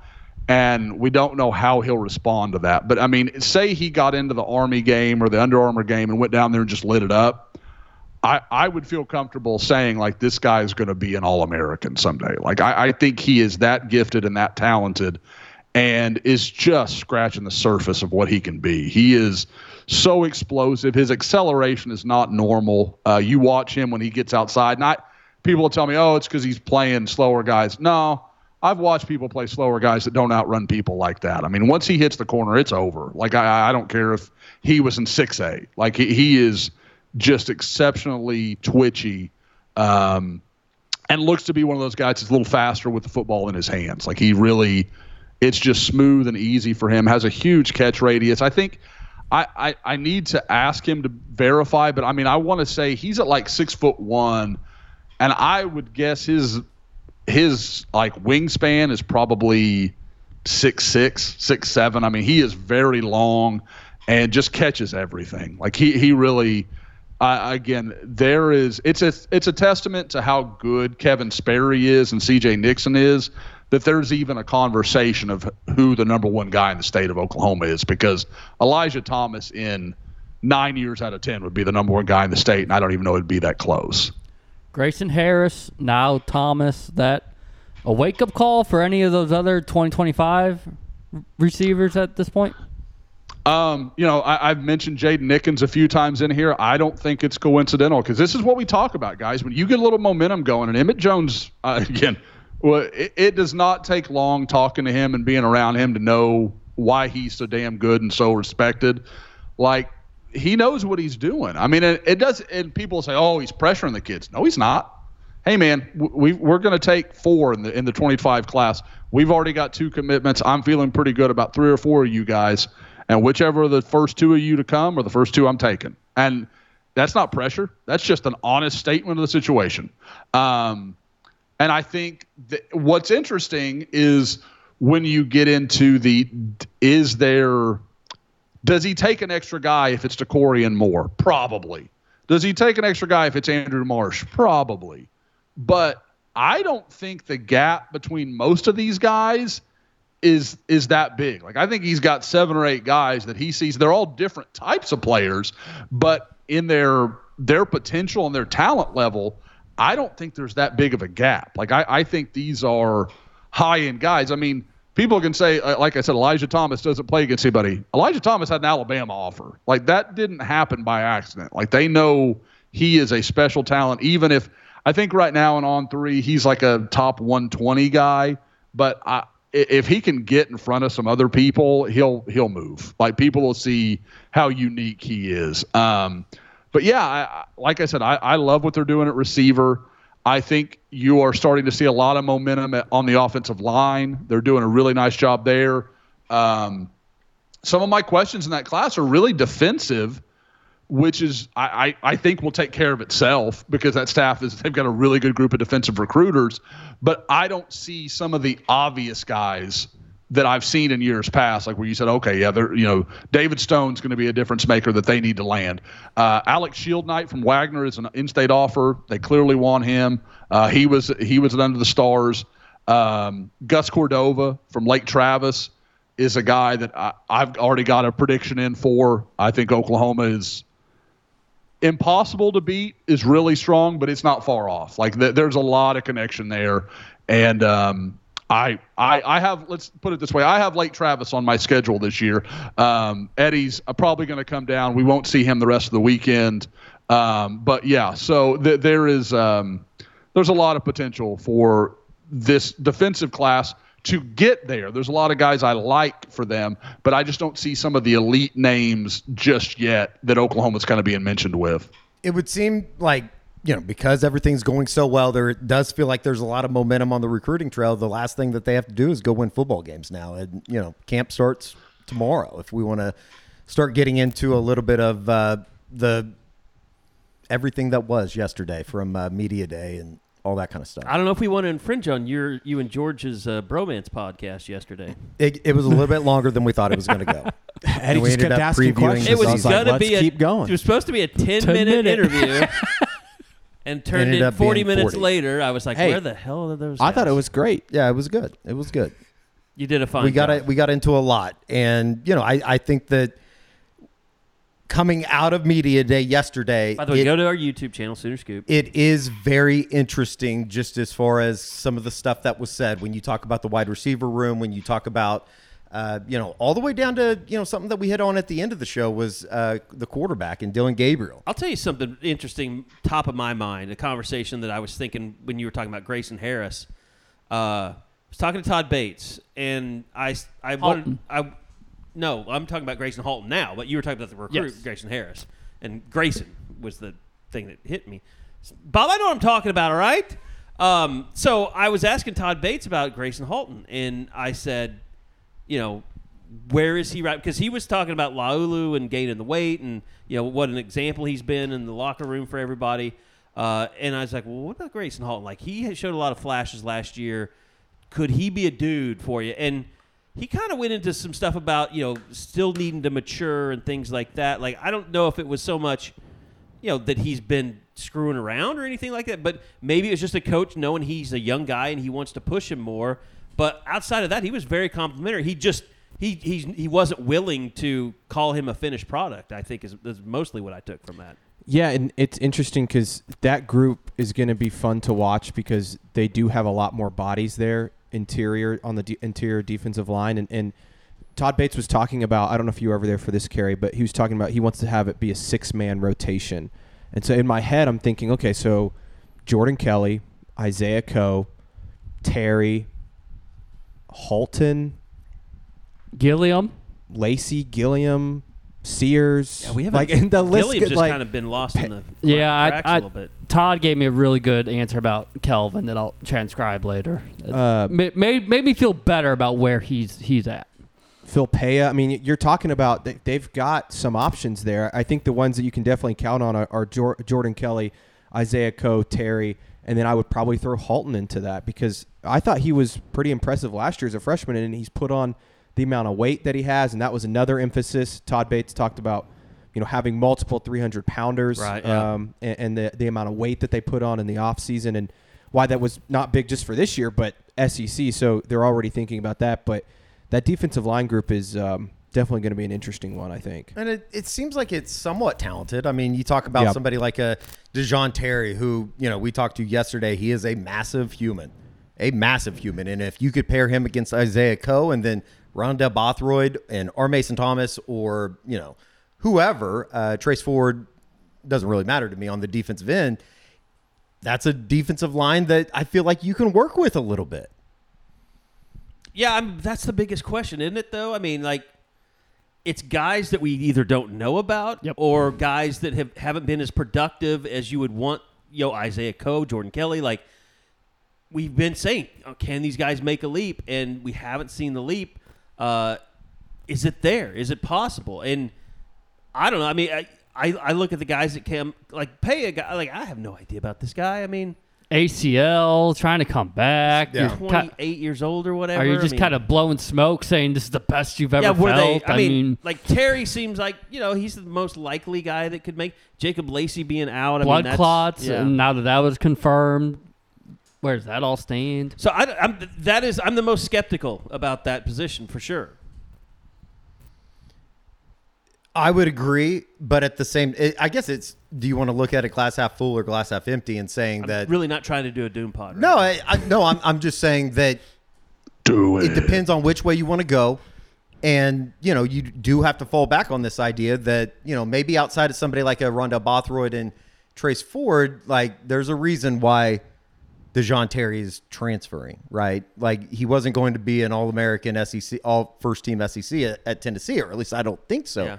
Uh, so you know you, you just kind of have to wade those waters, and it's going to be interesting over the next 30 days as they open camp uh, to kind of see how this thing comes together. Because you know Brent said it yesterday, they might have a different front seven for Game One against Arkansas State outside of Danny Stutsman than they did all year last year, and you know when you look at how they played a year ago, I think it's a good thing. But to sit sit here and say that it's just automatically going to cure everything, you're probably being a little naive as well. Now, ha- George, did you get time to spend with the guy that you're getting the most heat for putting in the starting lineup? Connor Neer. Yes.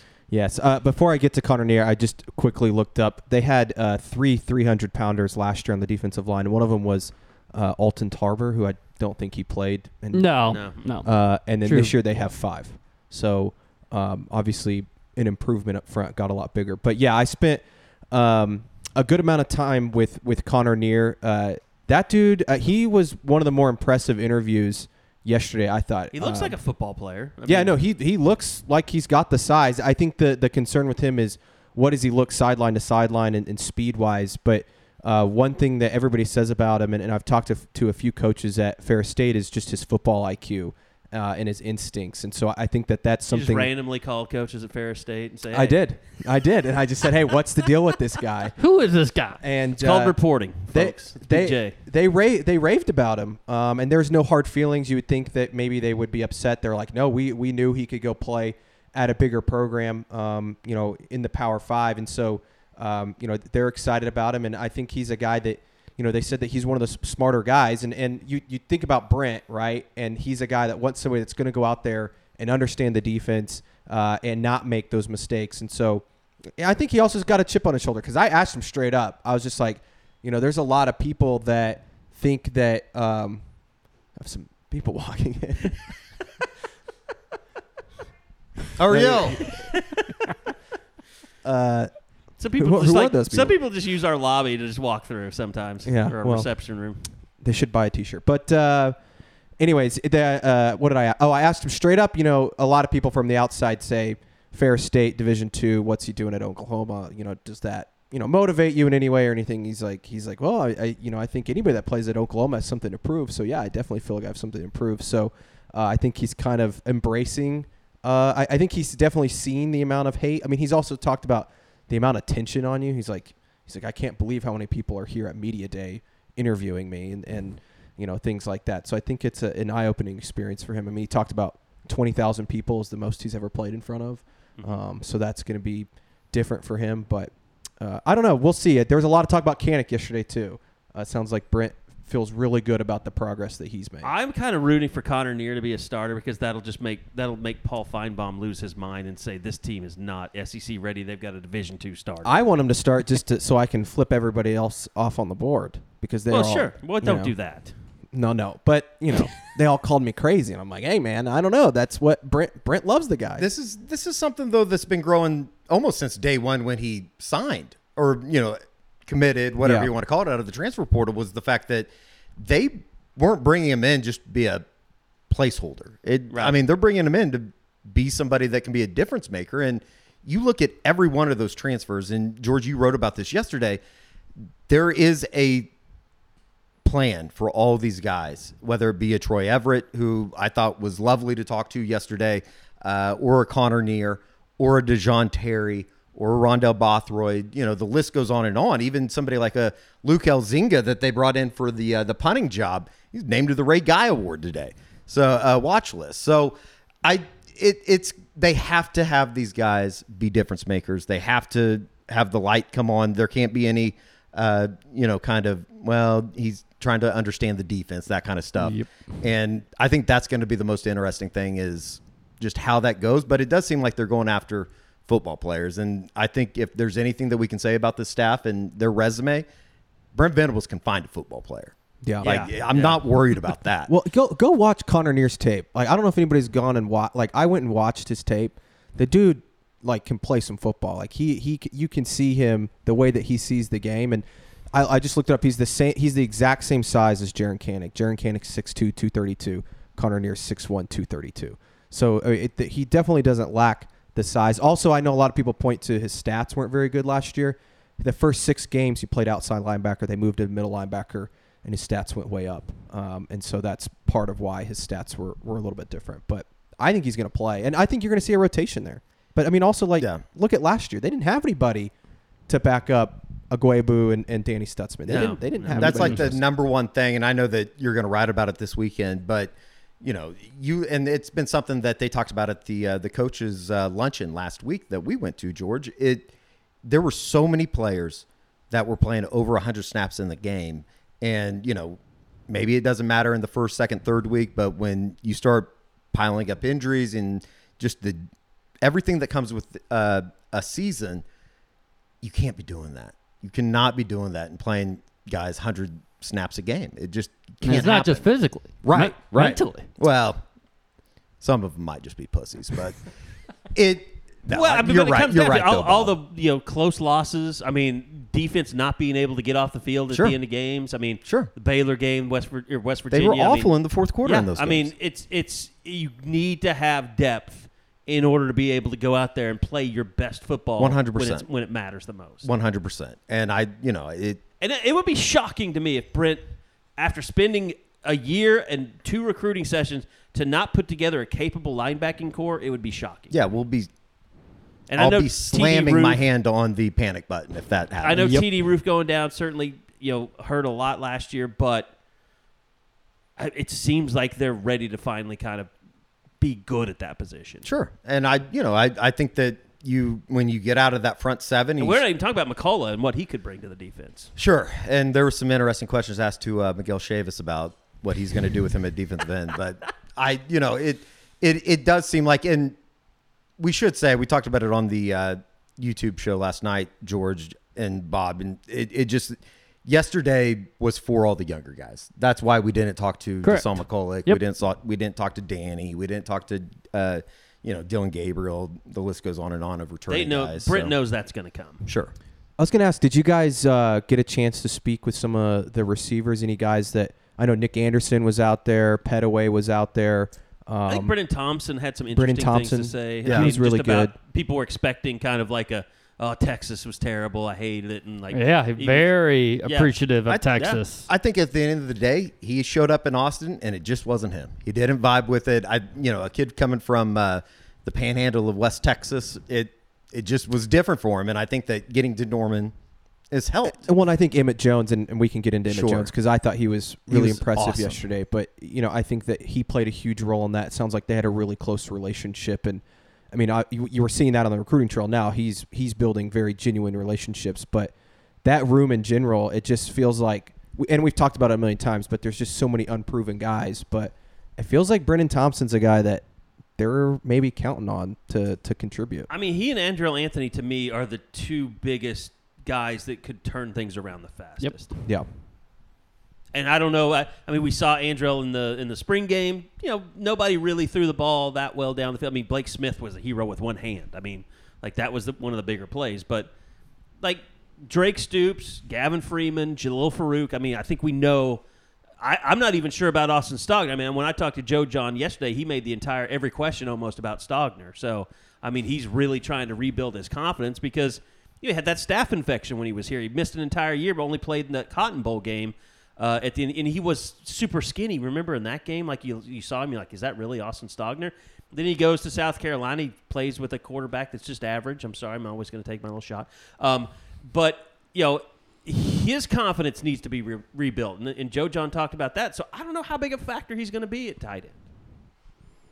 and it's gonna be scary get if- open, if like, he's not because on a Jay- regular. Caden Helms is still hurt. Jason Llewellyn is still hurt. If, if Stogner can't can't bring it, that's gonna be a very Could have had Jake. Roberts. Could have had Jake Roberts. Yep. Well, and it and it comes down to also, you know, Nick Anderson, like you said, we talked to him yesterday. I liked the little bit that we saw from him in the bowl game, uh, but he barely played last year. And Jayden Gibson, his biggest contribution is coming to spring game two years ago with Yeah. a quarterback that never even played. I think Nick Anderson can be really good. He's I just got to be healthy. Yeah. And and it sounded like he is as healthy as he's ever been. So can he keep that up through fall Surprised at how camp? thin he is. I mean, not really, because you see him out there and he looks thin. So I, I wasn't super surprised. I mean, I don't know what Just in person, I what thought. i- what does he weigh? I wonder. don't Let me look. I have the roster pulled up. One I second. Actually thought he looked bigger than I was expecting. I was about to Really? say I thought Yeah. he looked like he was a little 'Cause bit he, more he filled was out than he he was, was in the skinny, spring. skinny last year. yeah, I guess Two so. oh nine. Okay. I mean, What was he last? Six two. Uh, six four. Yeah, he's a he's a big kid. I the whole thing is it, the the wide receiver position is is super interesting, and I I think right now I'm kind of banking on the idea that. Uh, you know, Emmett Jones is going to be able to develop these guys a little bit. That's his track record. Uh, Mm-hmm. The other his thing, though, is resume what would is- tell you that it does. What Nick is Anderson's put on ten pounds, by the way. what does Dillon do? I mean, that's the biggest thing. Like, Sure. does he fall in love with? We know he's going to trust Jalil Farooq. We Sure. know he's going to trust Drake. Like, he's got to build that with Gavin. He's got to build that with Stogner. He's got to build that with Anthony or you know Anderson or whoever we're talking about. Yeah. Thompson. I mean, Yeah, and it has to come together fast. Yep. I th- I think that's the biggest thing coming out of camp is they have to come out uh, playing really good football and moving. Uh, depending, you know, whoever they may be playing, it, it, it's almost imperative that they are because if they don't, we've been around this before. Like people are going to turn on it. yeah, Yeah, I will say, as much as there's concern for the receiver room, I feel very confident that the running game is going to be pretty good. Like I, I feel Yeah. like they're going to run the ball Yeah. really well. I think they feel really good about the running backs they have. I thought it was interesting that you know Caleb Hicks has had the best summer of a freshman that DeMarco Murray's ever seen. I think was the quote he said. Now I did not get over there with Bill because when he sat down, he's like, "Okay, let's go." Yeah. Like it was. He was in a good mood. I was like, I was like, okay, I don't. I'm, I'm gonna go. Emmett He was Jones good. is so fun. I'm gonna go talk to him. Real, qu- real quick before we move on to offensive line, because I do want to talk about some stuff over there. I came across some uh, su- some summer numbers. Okay, Fastest acceleration, Gavin. Gavin. Fastest deceleration, which I didn't Farooq. even know that they kept. Farooq. Gavin. Okay, these are all gonna be Gavin. He had he had the fastest acceleration, fastest de- uh, deceleration, fastest lateral, fastest ten yard. Wow. I mean, he had an unbelievable summer. Yeah. And he, I mean, he, it's obvious that when he turns the corner, and you know, I, I think that there is a little bit of a legend there that when you score on your first touch in your career as a walk on, it's always going to kind of follow you. I think it's just about him kind of becoming comfortable of being a guy. Can I say something at the uh, threat of Jason Freeman possibly kicking my ass? I don't know. To me, Gavin looks like a dirty Ryan Gosling. I think I think that's, that's a compliment. Yeah. I love. Yeah, Ryan I, I, don't, I Gosling. don't. I don't think anyone's gonna be mad about that. Well, I don't know with Jason. I mean, you know, he gets mad Mm. at me and Sooner Scoop every once in a while. And I don't know. I guess I don't really know why. You can field that phone call. I'll Uh, do it. I'll tell Jason I was there at TCU, cheering him on. What's a, what's a realistic expectation though for Gavin? Because uh, obviously, I, I think that, I mean, he got a ton of praise yesterday. Put a lot of pressure on him. I feel like to to be a guy, but is it safe to say 400, 500 receiving yards, five touchdowns? Like, what's the realistic? I just don't know what that like what what those did we look numbers up look last like. year? Like the leading receiver was what thirteen hundred last year. Yes, Marvin Mims. Mims? He was the leading receiver the last three years. But I feel like, I mean, Drake Stoops. We talk about Drake. I don't think his stats were just, No, they weren't. No, they're, Crazy they're not. great. No. and that's who he's he's behind. I would assume they're, you know, But he's also the big play guy. Like, I mean, Yeah. I know when Gavin got in, he did outstanding things. It just wasn't very much. But like, he's gonna be the guy that Dillon goes to on third and two. Well, and I think that they're going to do some different things, and we saw it a little bit at the end of the year in the bowl game, where they're going to have packages for him, mm-hmm. and whether you know whether you incorporate a, a Jackson Arnold or whoever in a package, there's going to be certain things I think that they're going to be able to do, but all of that is contingent upon them being good up front, right? And I think that you know it. it it was really interesting hearing Jeff Lebby talk about the offensive line yesterday, and he put out the uh, you know kind of like a quote unquote starters. You can you can believe it or you cannot believe it. I it doesn't really matter to me. I think everybody knows how Bill works. They're, he's going to find the right five. I for some reason, and George, we talked about this yesterday. I'd love to hear what you guys think. I almost feel more confident about what they have at the starting tackle positions as they're trying to replace Anton Harrison and Wanya Morris with Walter Rouse and Tyler Guyton. I just have questions on what they do inside, and you know how does Troy Everett fit into that? It it certainly feels like they want Savion Byrd to go win the job at left Uh, at left guard, and that's almost kind of like a coaching thing. That's why he wasn't really truly named yesterday Yeah. as the quote unquote starter going into camp. I it just feels like they want him to go work his ass off over the next month and win that job, no questions about it, and then you have a left guard and a left tackle in Walter Rouse and Savion Byrd.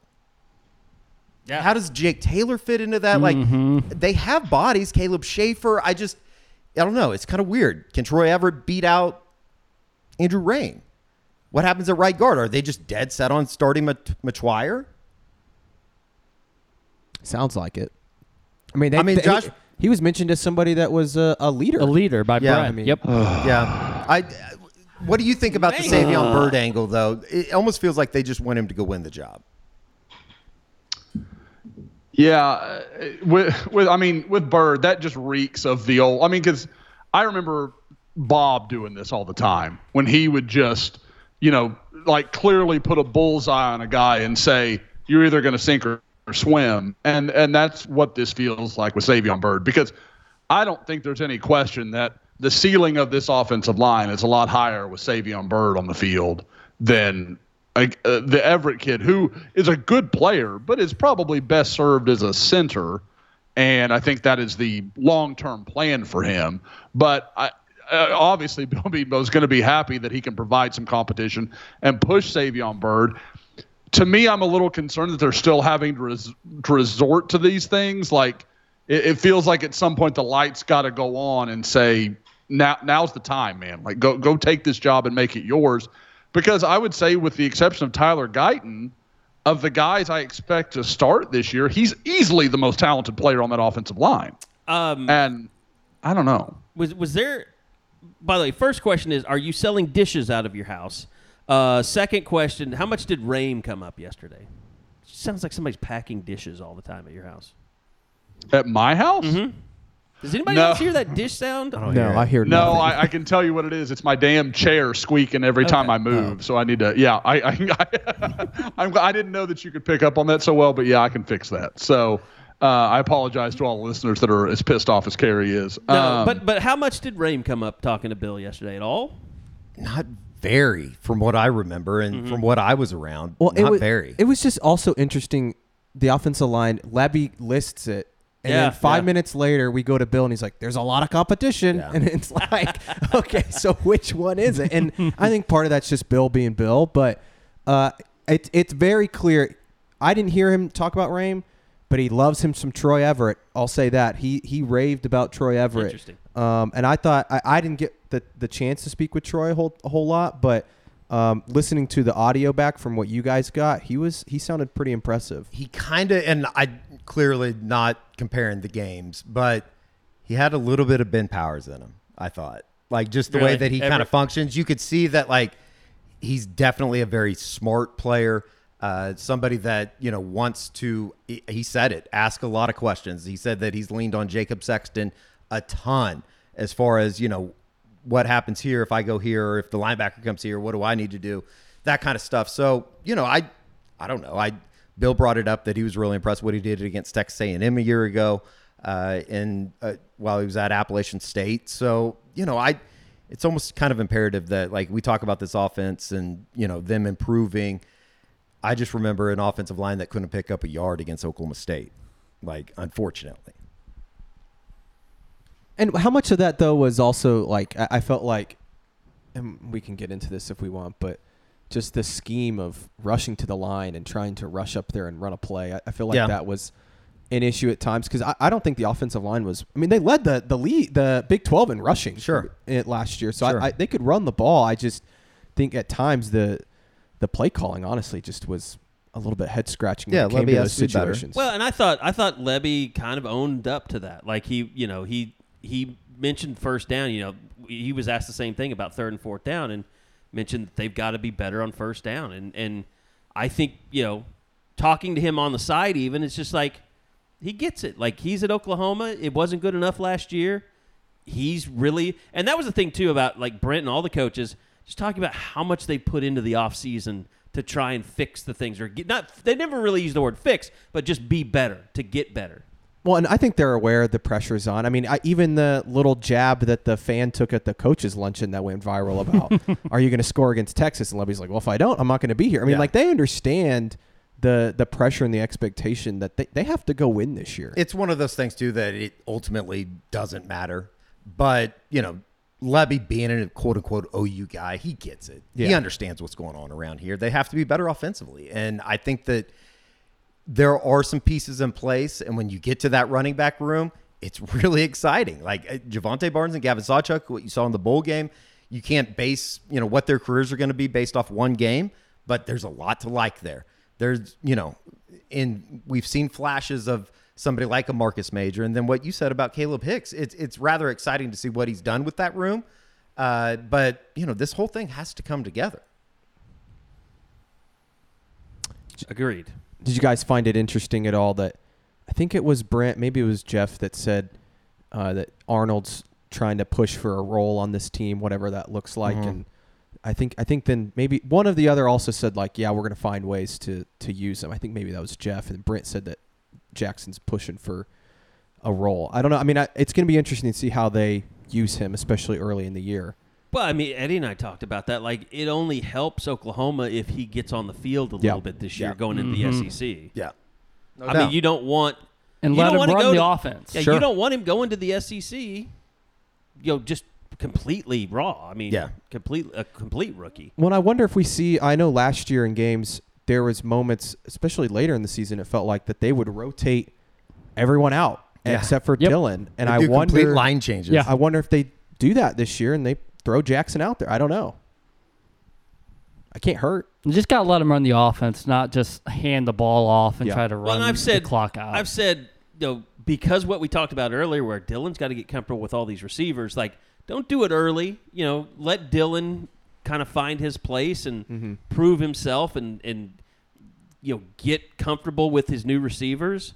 But then, you know, when you feel like that's happening, then bring in Jackson. Did you guys realize Dillon is only 2,874 yards away from being a top 10 all time passer in college football? it it was one of those things when Jeff Lebby said it. It you know, I think everybody goes, what? what? What's he talking about? And then you look at the numbers and it does make sense to a certain extent Well, because played a of lot the of numbers that he's put up. Mm. And the I, offense he's in. I think that that's why they feel so comfortable about you know him coming back and being the quarterback of this team is that he has played a ton of football, and you know I and he was good at portions of the season, particularly at the end of the year last year. It just it has to be more consistent, obviously, and I you know the way that this offense goes, it's going to start with him. I will say, being around him, like he seems like you know the the, the weight of the world is off his shoulders a little Yeah, bit. he seems very comfortable with where he's at in uh you know quote unquote the latter stages of what is going to be his college career. Yeah. This is not the Doom Pod, right? We're not doing Nope. it now. That's Nope, next that's week. next week. All right. I'm a, I'm a, I'll hold off. Got it. I saw I saw Josh's comments on Dillon on the, the board chat, so I I think I I think No, I I, know where I Josh think stands. I think there'll be some exploration about Plan Bs next week on the Doom Pod. yeah. I, I'm assuming that's what you're referring to. Uh, it just, I, I don't know. Like I, I Next week, yeah. Next yeah. week we're already almost two hours in. I will die on this hill, but it's you know just going back and logging all those games last year, mm-hmm. there were so many drops, yeah. so many Yeah. drops, and I I I still think if they just win two more games last year, I know that this is revisionist history, but the narrative surrounding Gabriel, the narrative surrounding, I guess to a certain extent, the program, it's just so much different. What- If you what was if, you if you win eight games last year, all of a sudden, What was that game? It was raining in West Mims. Virginia? West Virginia. Was it West Virginia? Yeah. and Mims, Mims, dropped it a was- touchdown. He was Yep. awful. then he went and put gloves on. And we and talked caught about the Emmett next Jones one. earlier. Yeah. I wonder what kind of effect can he have on the on that group fundamentally because I think at times last year and you heard it yesterday. Jeff Lebby said some of the things we're focusing on route running detail, and I thought Yeah. you, you go back and you watch the tape. The route running wasn't great last year. They dropped balls. They weren't in the places they were supposed to be. Can Emmett Jones? Obviously, we've seen what he's done on the recruiting trail, but can he be a guy that helps this this this team develop and and be better fundamentally? Yeah, I mean, there's so many things to, you know, Jalil Farooq. Does he get treated like a number one, where he was successful because he Marvin Mims was on the field and took away attention? Like, all And and he got how does that compared affect compared to Drake Percy Stoops? Harvin yesterday? I know it's Uh, crazy. It's just like But that's the thing. wanna It's like see it. we know that he has a ton of athletic ability and he has the ability to be like as good a receiver as Oklahoma's had come through here. But it's all potential at this point. yeah, and that's where I think you stop short of saying like, okay, this. If there were some guys returning on the wide receiver position that had already like truly produced numbers that made you go wow, it'd be a lot easier for me to get to 11 and 1, 10 and 2. Right now it's it's just kind of you look at the schedule and yeah, they're going to be favored in a lot of football games this season. It just has to all come together and, you know, again, I think that's glass half full or glass half empty, whichever way you want to look at it. Do they, do they have a, a thousand yard receiver on this roster? Do you think? Yeah. Jalil Farooq. Think so? Marvin Mims was 1,080 83 yards, so he barely Just got over barely. a. He might have went over it against Seminoles. I mean, the reason I say that about Farooq is he's a get behind the defense type of guy. Yeah. And the more that that becomes an option for Dillon Gabriel, he likes to throw the deep ball. Yeah. You So see he's gonna be looking for him. Farooq as a running back, like they tried to so so so many times. They or really don't need to. I or mean, if they just let the him be question a is, receiver. Do they have a running back that can be a receiver a little bit in their offense? That can, you know, line up in the backfield, split out, a la, you know, DeMarco when he was here. They didn't have a, a thousand yard receiver in 2020 or 2021. So that's I, I don't think they do currently. I mean, and they don't have to, but if they have a couple guys that can get to 600, 700, 800, Well, we don't Yeah. know what fine. we don't know what Emmett Jones's rotation is going to Yeah. be either. The reason that Marvin was a thousand yard receiver is because Ladainian Tomlinson never rotated. I Well, mean, and he let- Washington. Well, It'd be sweet if Ladainian Tomlinson was on the staff. That'd be uh, badass. I'm getting confused between But yeah. didn't Emmett say yesterday, and Eddie, you might have been over there for this. He said that the way in a perfect world, he would like to every two, Four three- deep. Yeah, every Four two. deep. Well, and he said every two, three plays you'd rotate yeah, guys in. and then in, that he wants at every single spot a four deep. yeah. So I mean, I think you are going to see a little bit more of a rotation this year than you did last year. Well, guys, I, I talked about this when Lebby came in. You can go back and look at UCF and Ole Miss.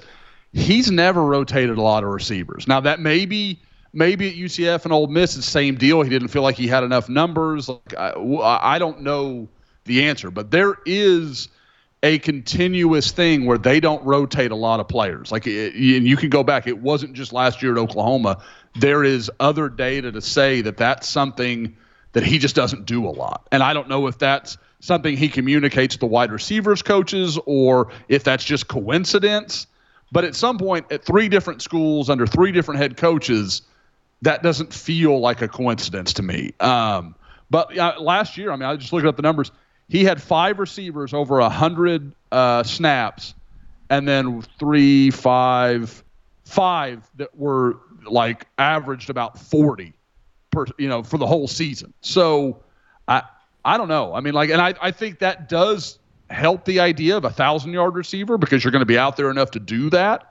But I, I think the rotation thing is something Jeff Lebby just doesn't do a lot of. That that's just my impression. Yeah, I mean, I, we're going to learn a lot about this season in, in play calling. You know, Emmett Jones, the tight end position. I, there- you know, who's going? Are they going to have you know Jovantae Barnes as their main running back, or are they going to split it between he and Sawchuk and see you know who who comes out on top there? Like Marcus Majors, he going to be? Uh, uh, is he going to be a factor again? Like. I, I want to say that his name was brought up by DeMarco yesterday without it even being prompted. Oh, I, point. I asked him directly about Marcus, Yeah. but um, it sounds like he likes him a lot. He likes having an older guy in the room, and Yeah. it's just a it's just a matter of staying healthy. Can you rely on him? Yeah. Yeah. and I mean, and what does his role look like? Because even I think Barnes or Sawchuk, those are your guys, but can Major be a you know do like almost like a Trey Sermon role that he played in like 2018, where he comes in in the fourth quarter, A little bit he's of a closer yeah, and he's guy. a Yep. physical back. You know, can he be that guy? I don't know. Um, you know, I think he's you know, a, you know, gotten better in pass pro? Is he a guy that can come in on third down, be a third down back? I don't know. Um, but I, I, they've got options in the running back room. I'm just not concerned about running back right now.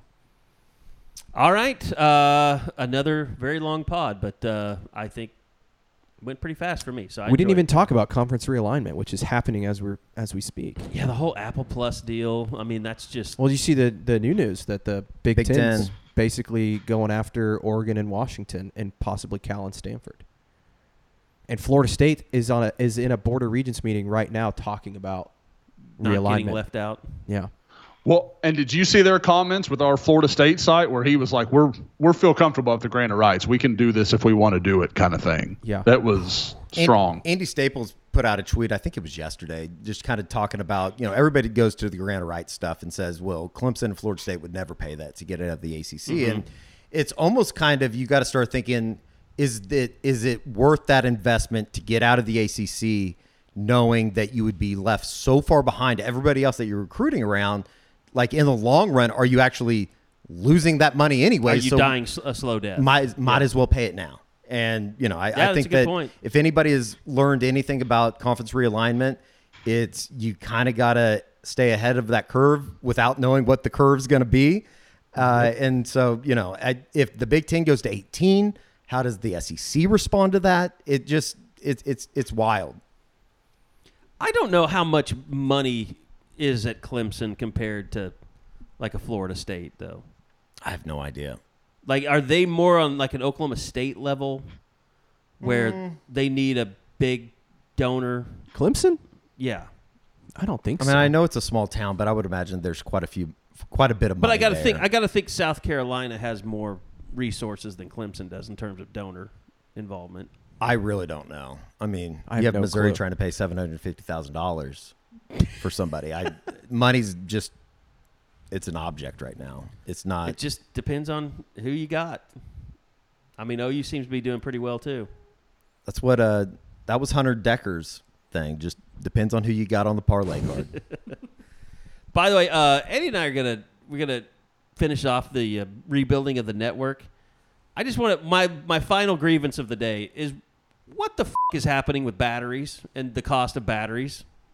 It was like seventeen dollars to buy two nine volt batteries today.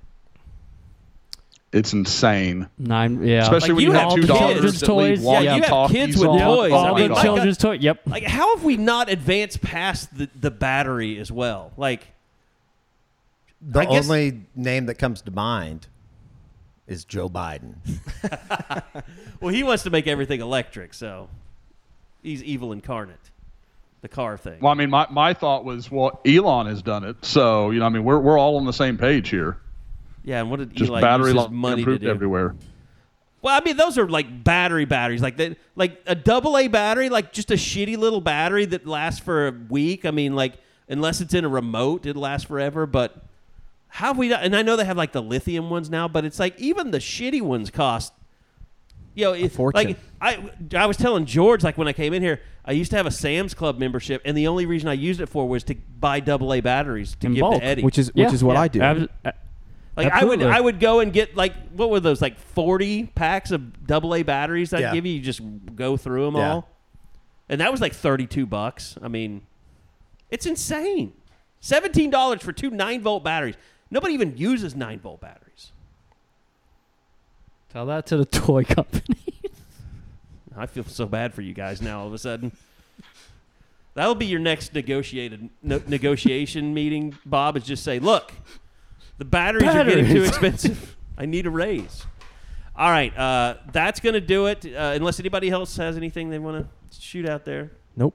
I don't think so. Did we break the record for longest pod? 153.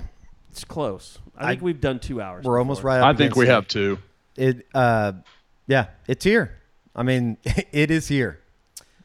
All right, we will be back. Uh, also, don't forget Sooner Scoop, uh, youtube.com slash Sooner Scoop. We'll be getting more and more content out. We're about to get the pod going uh, live, which I know Josh cannot wait uh, so he can make fun of us for all the things we're doing in the office. Uh, I, s- I- what's so bizarre? I don't think the arcade games have been on all month. I, I think they might have been on like three or four times. We've been we working too much. I know it's ridiculous. Uh, I I have taken every opportunity to play as much NBA Jam with the Detroit Pistons with Bill Laimbeer and Isiah Thomas, though. I'm getting pretty good. oh, oh, really? Yeah. Awesome. Great to hear. Uh, so anyway, uh, that's gonna do it. Uh, we'll be back again next week, uh, and just keep checking out our YouTube channel. Eddie, I know, is very excited about doing more content, and George as, as well. So you'll keep seeing more and more uh, breakdowns on our YouTube channel. So uh, go subscribe to that uh, and hit that notification bell. Also, we, I, we got an order from the Sooner Scoop store uh, as we were doing the podcast. So go check it out, SoonerScoopStore.com. We've got everything ready to go. Our our uh, merch. Uh, you know, shipping station is rebuilt, so we're ready to start shipping that stuff out again. Uh, SoonerScoopStore.com. Uh, get yourself a hat, T-shirt. We still got Lindsey Street. Still need to put the pressure on with Lindsey Street. Uh, uh, not a done deal at this point. So thanks everybody for listening. We'll see you again next week for another edition of the Unofficial 40 Podcast from SoonerScoop.com.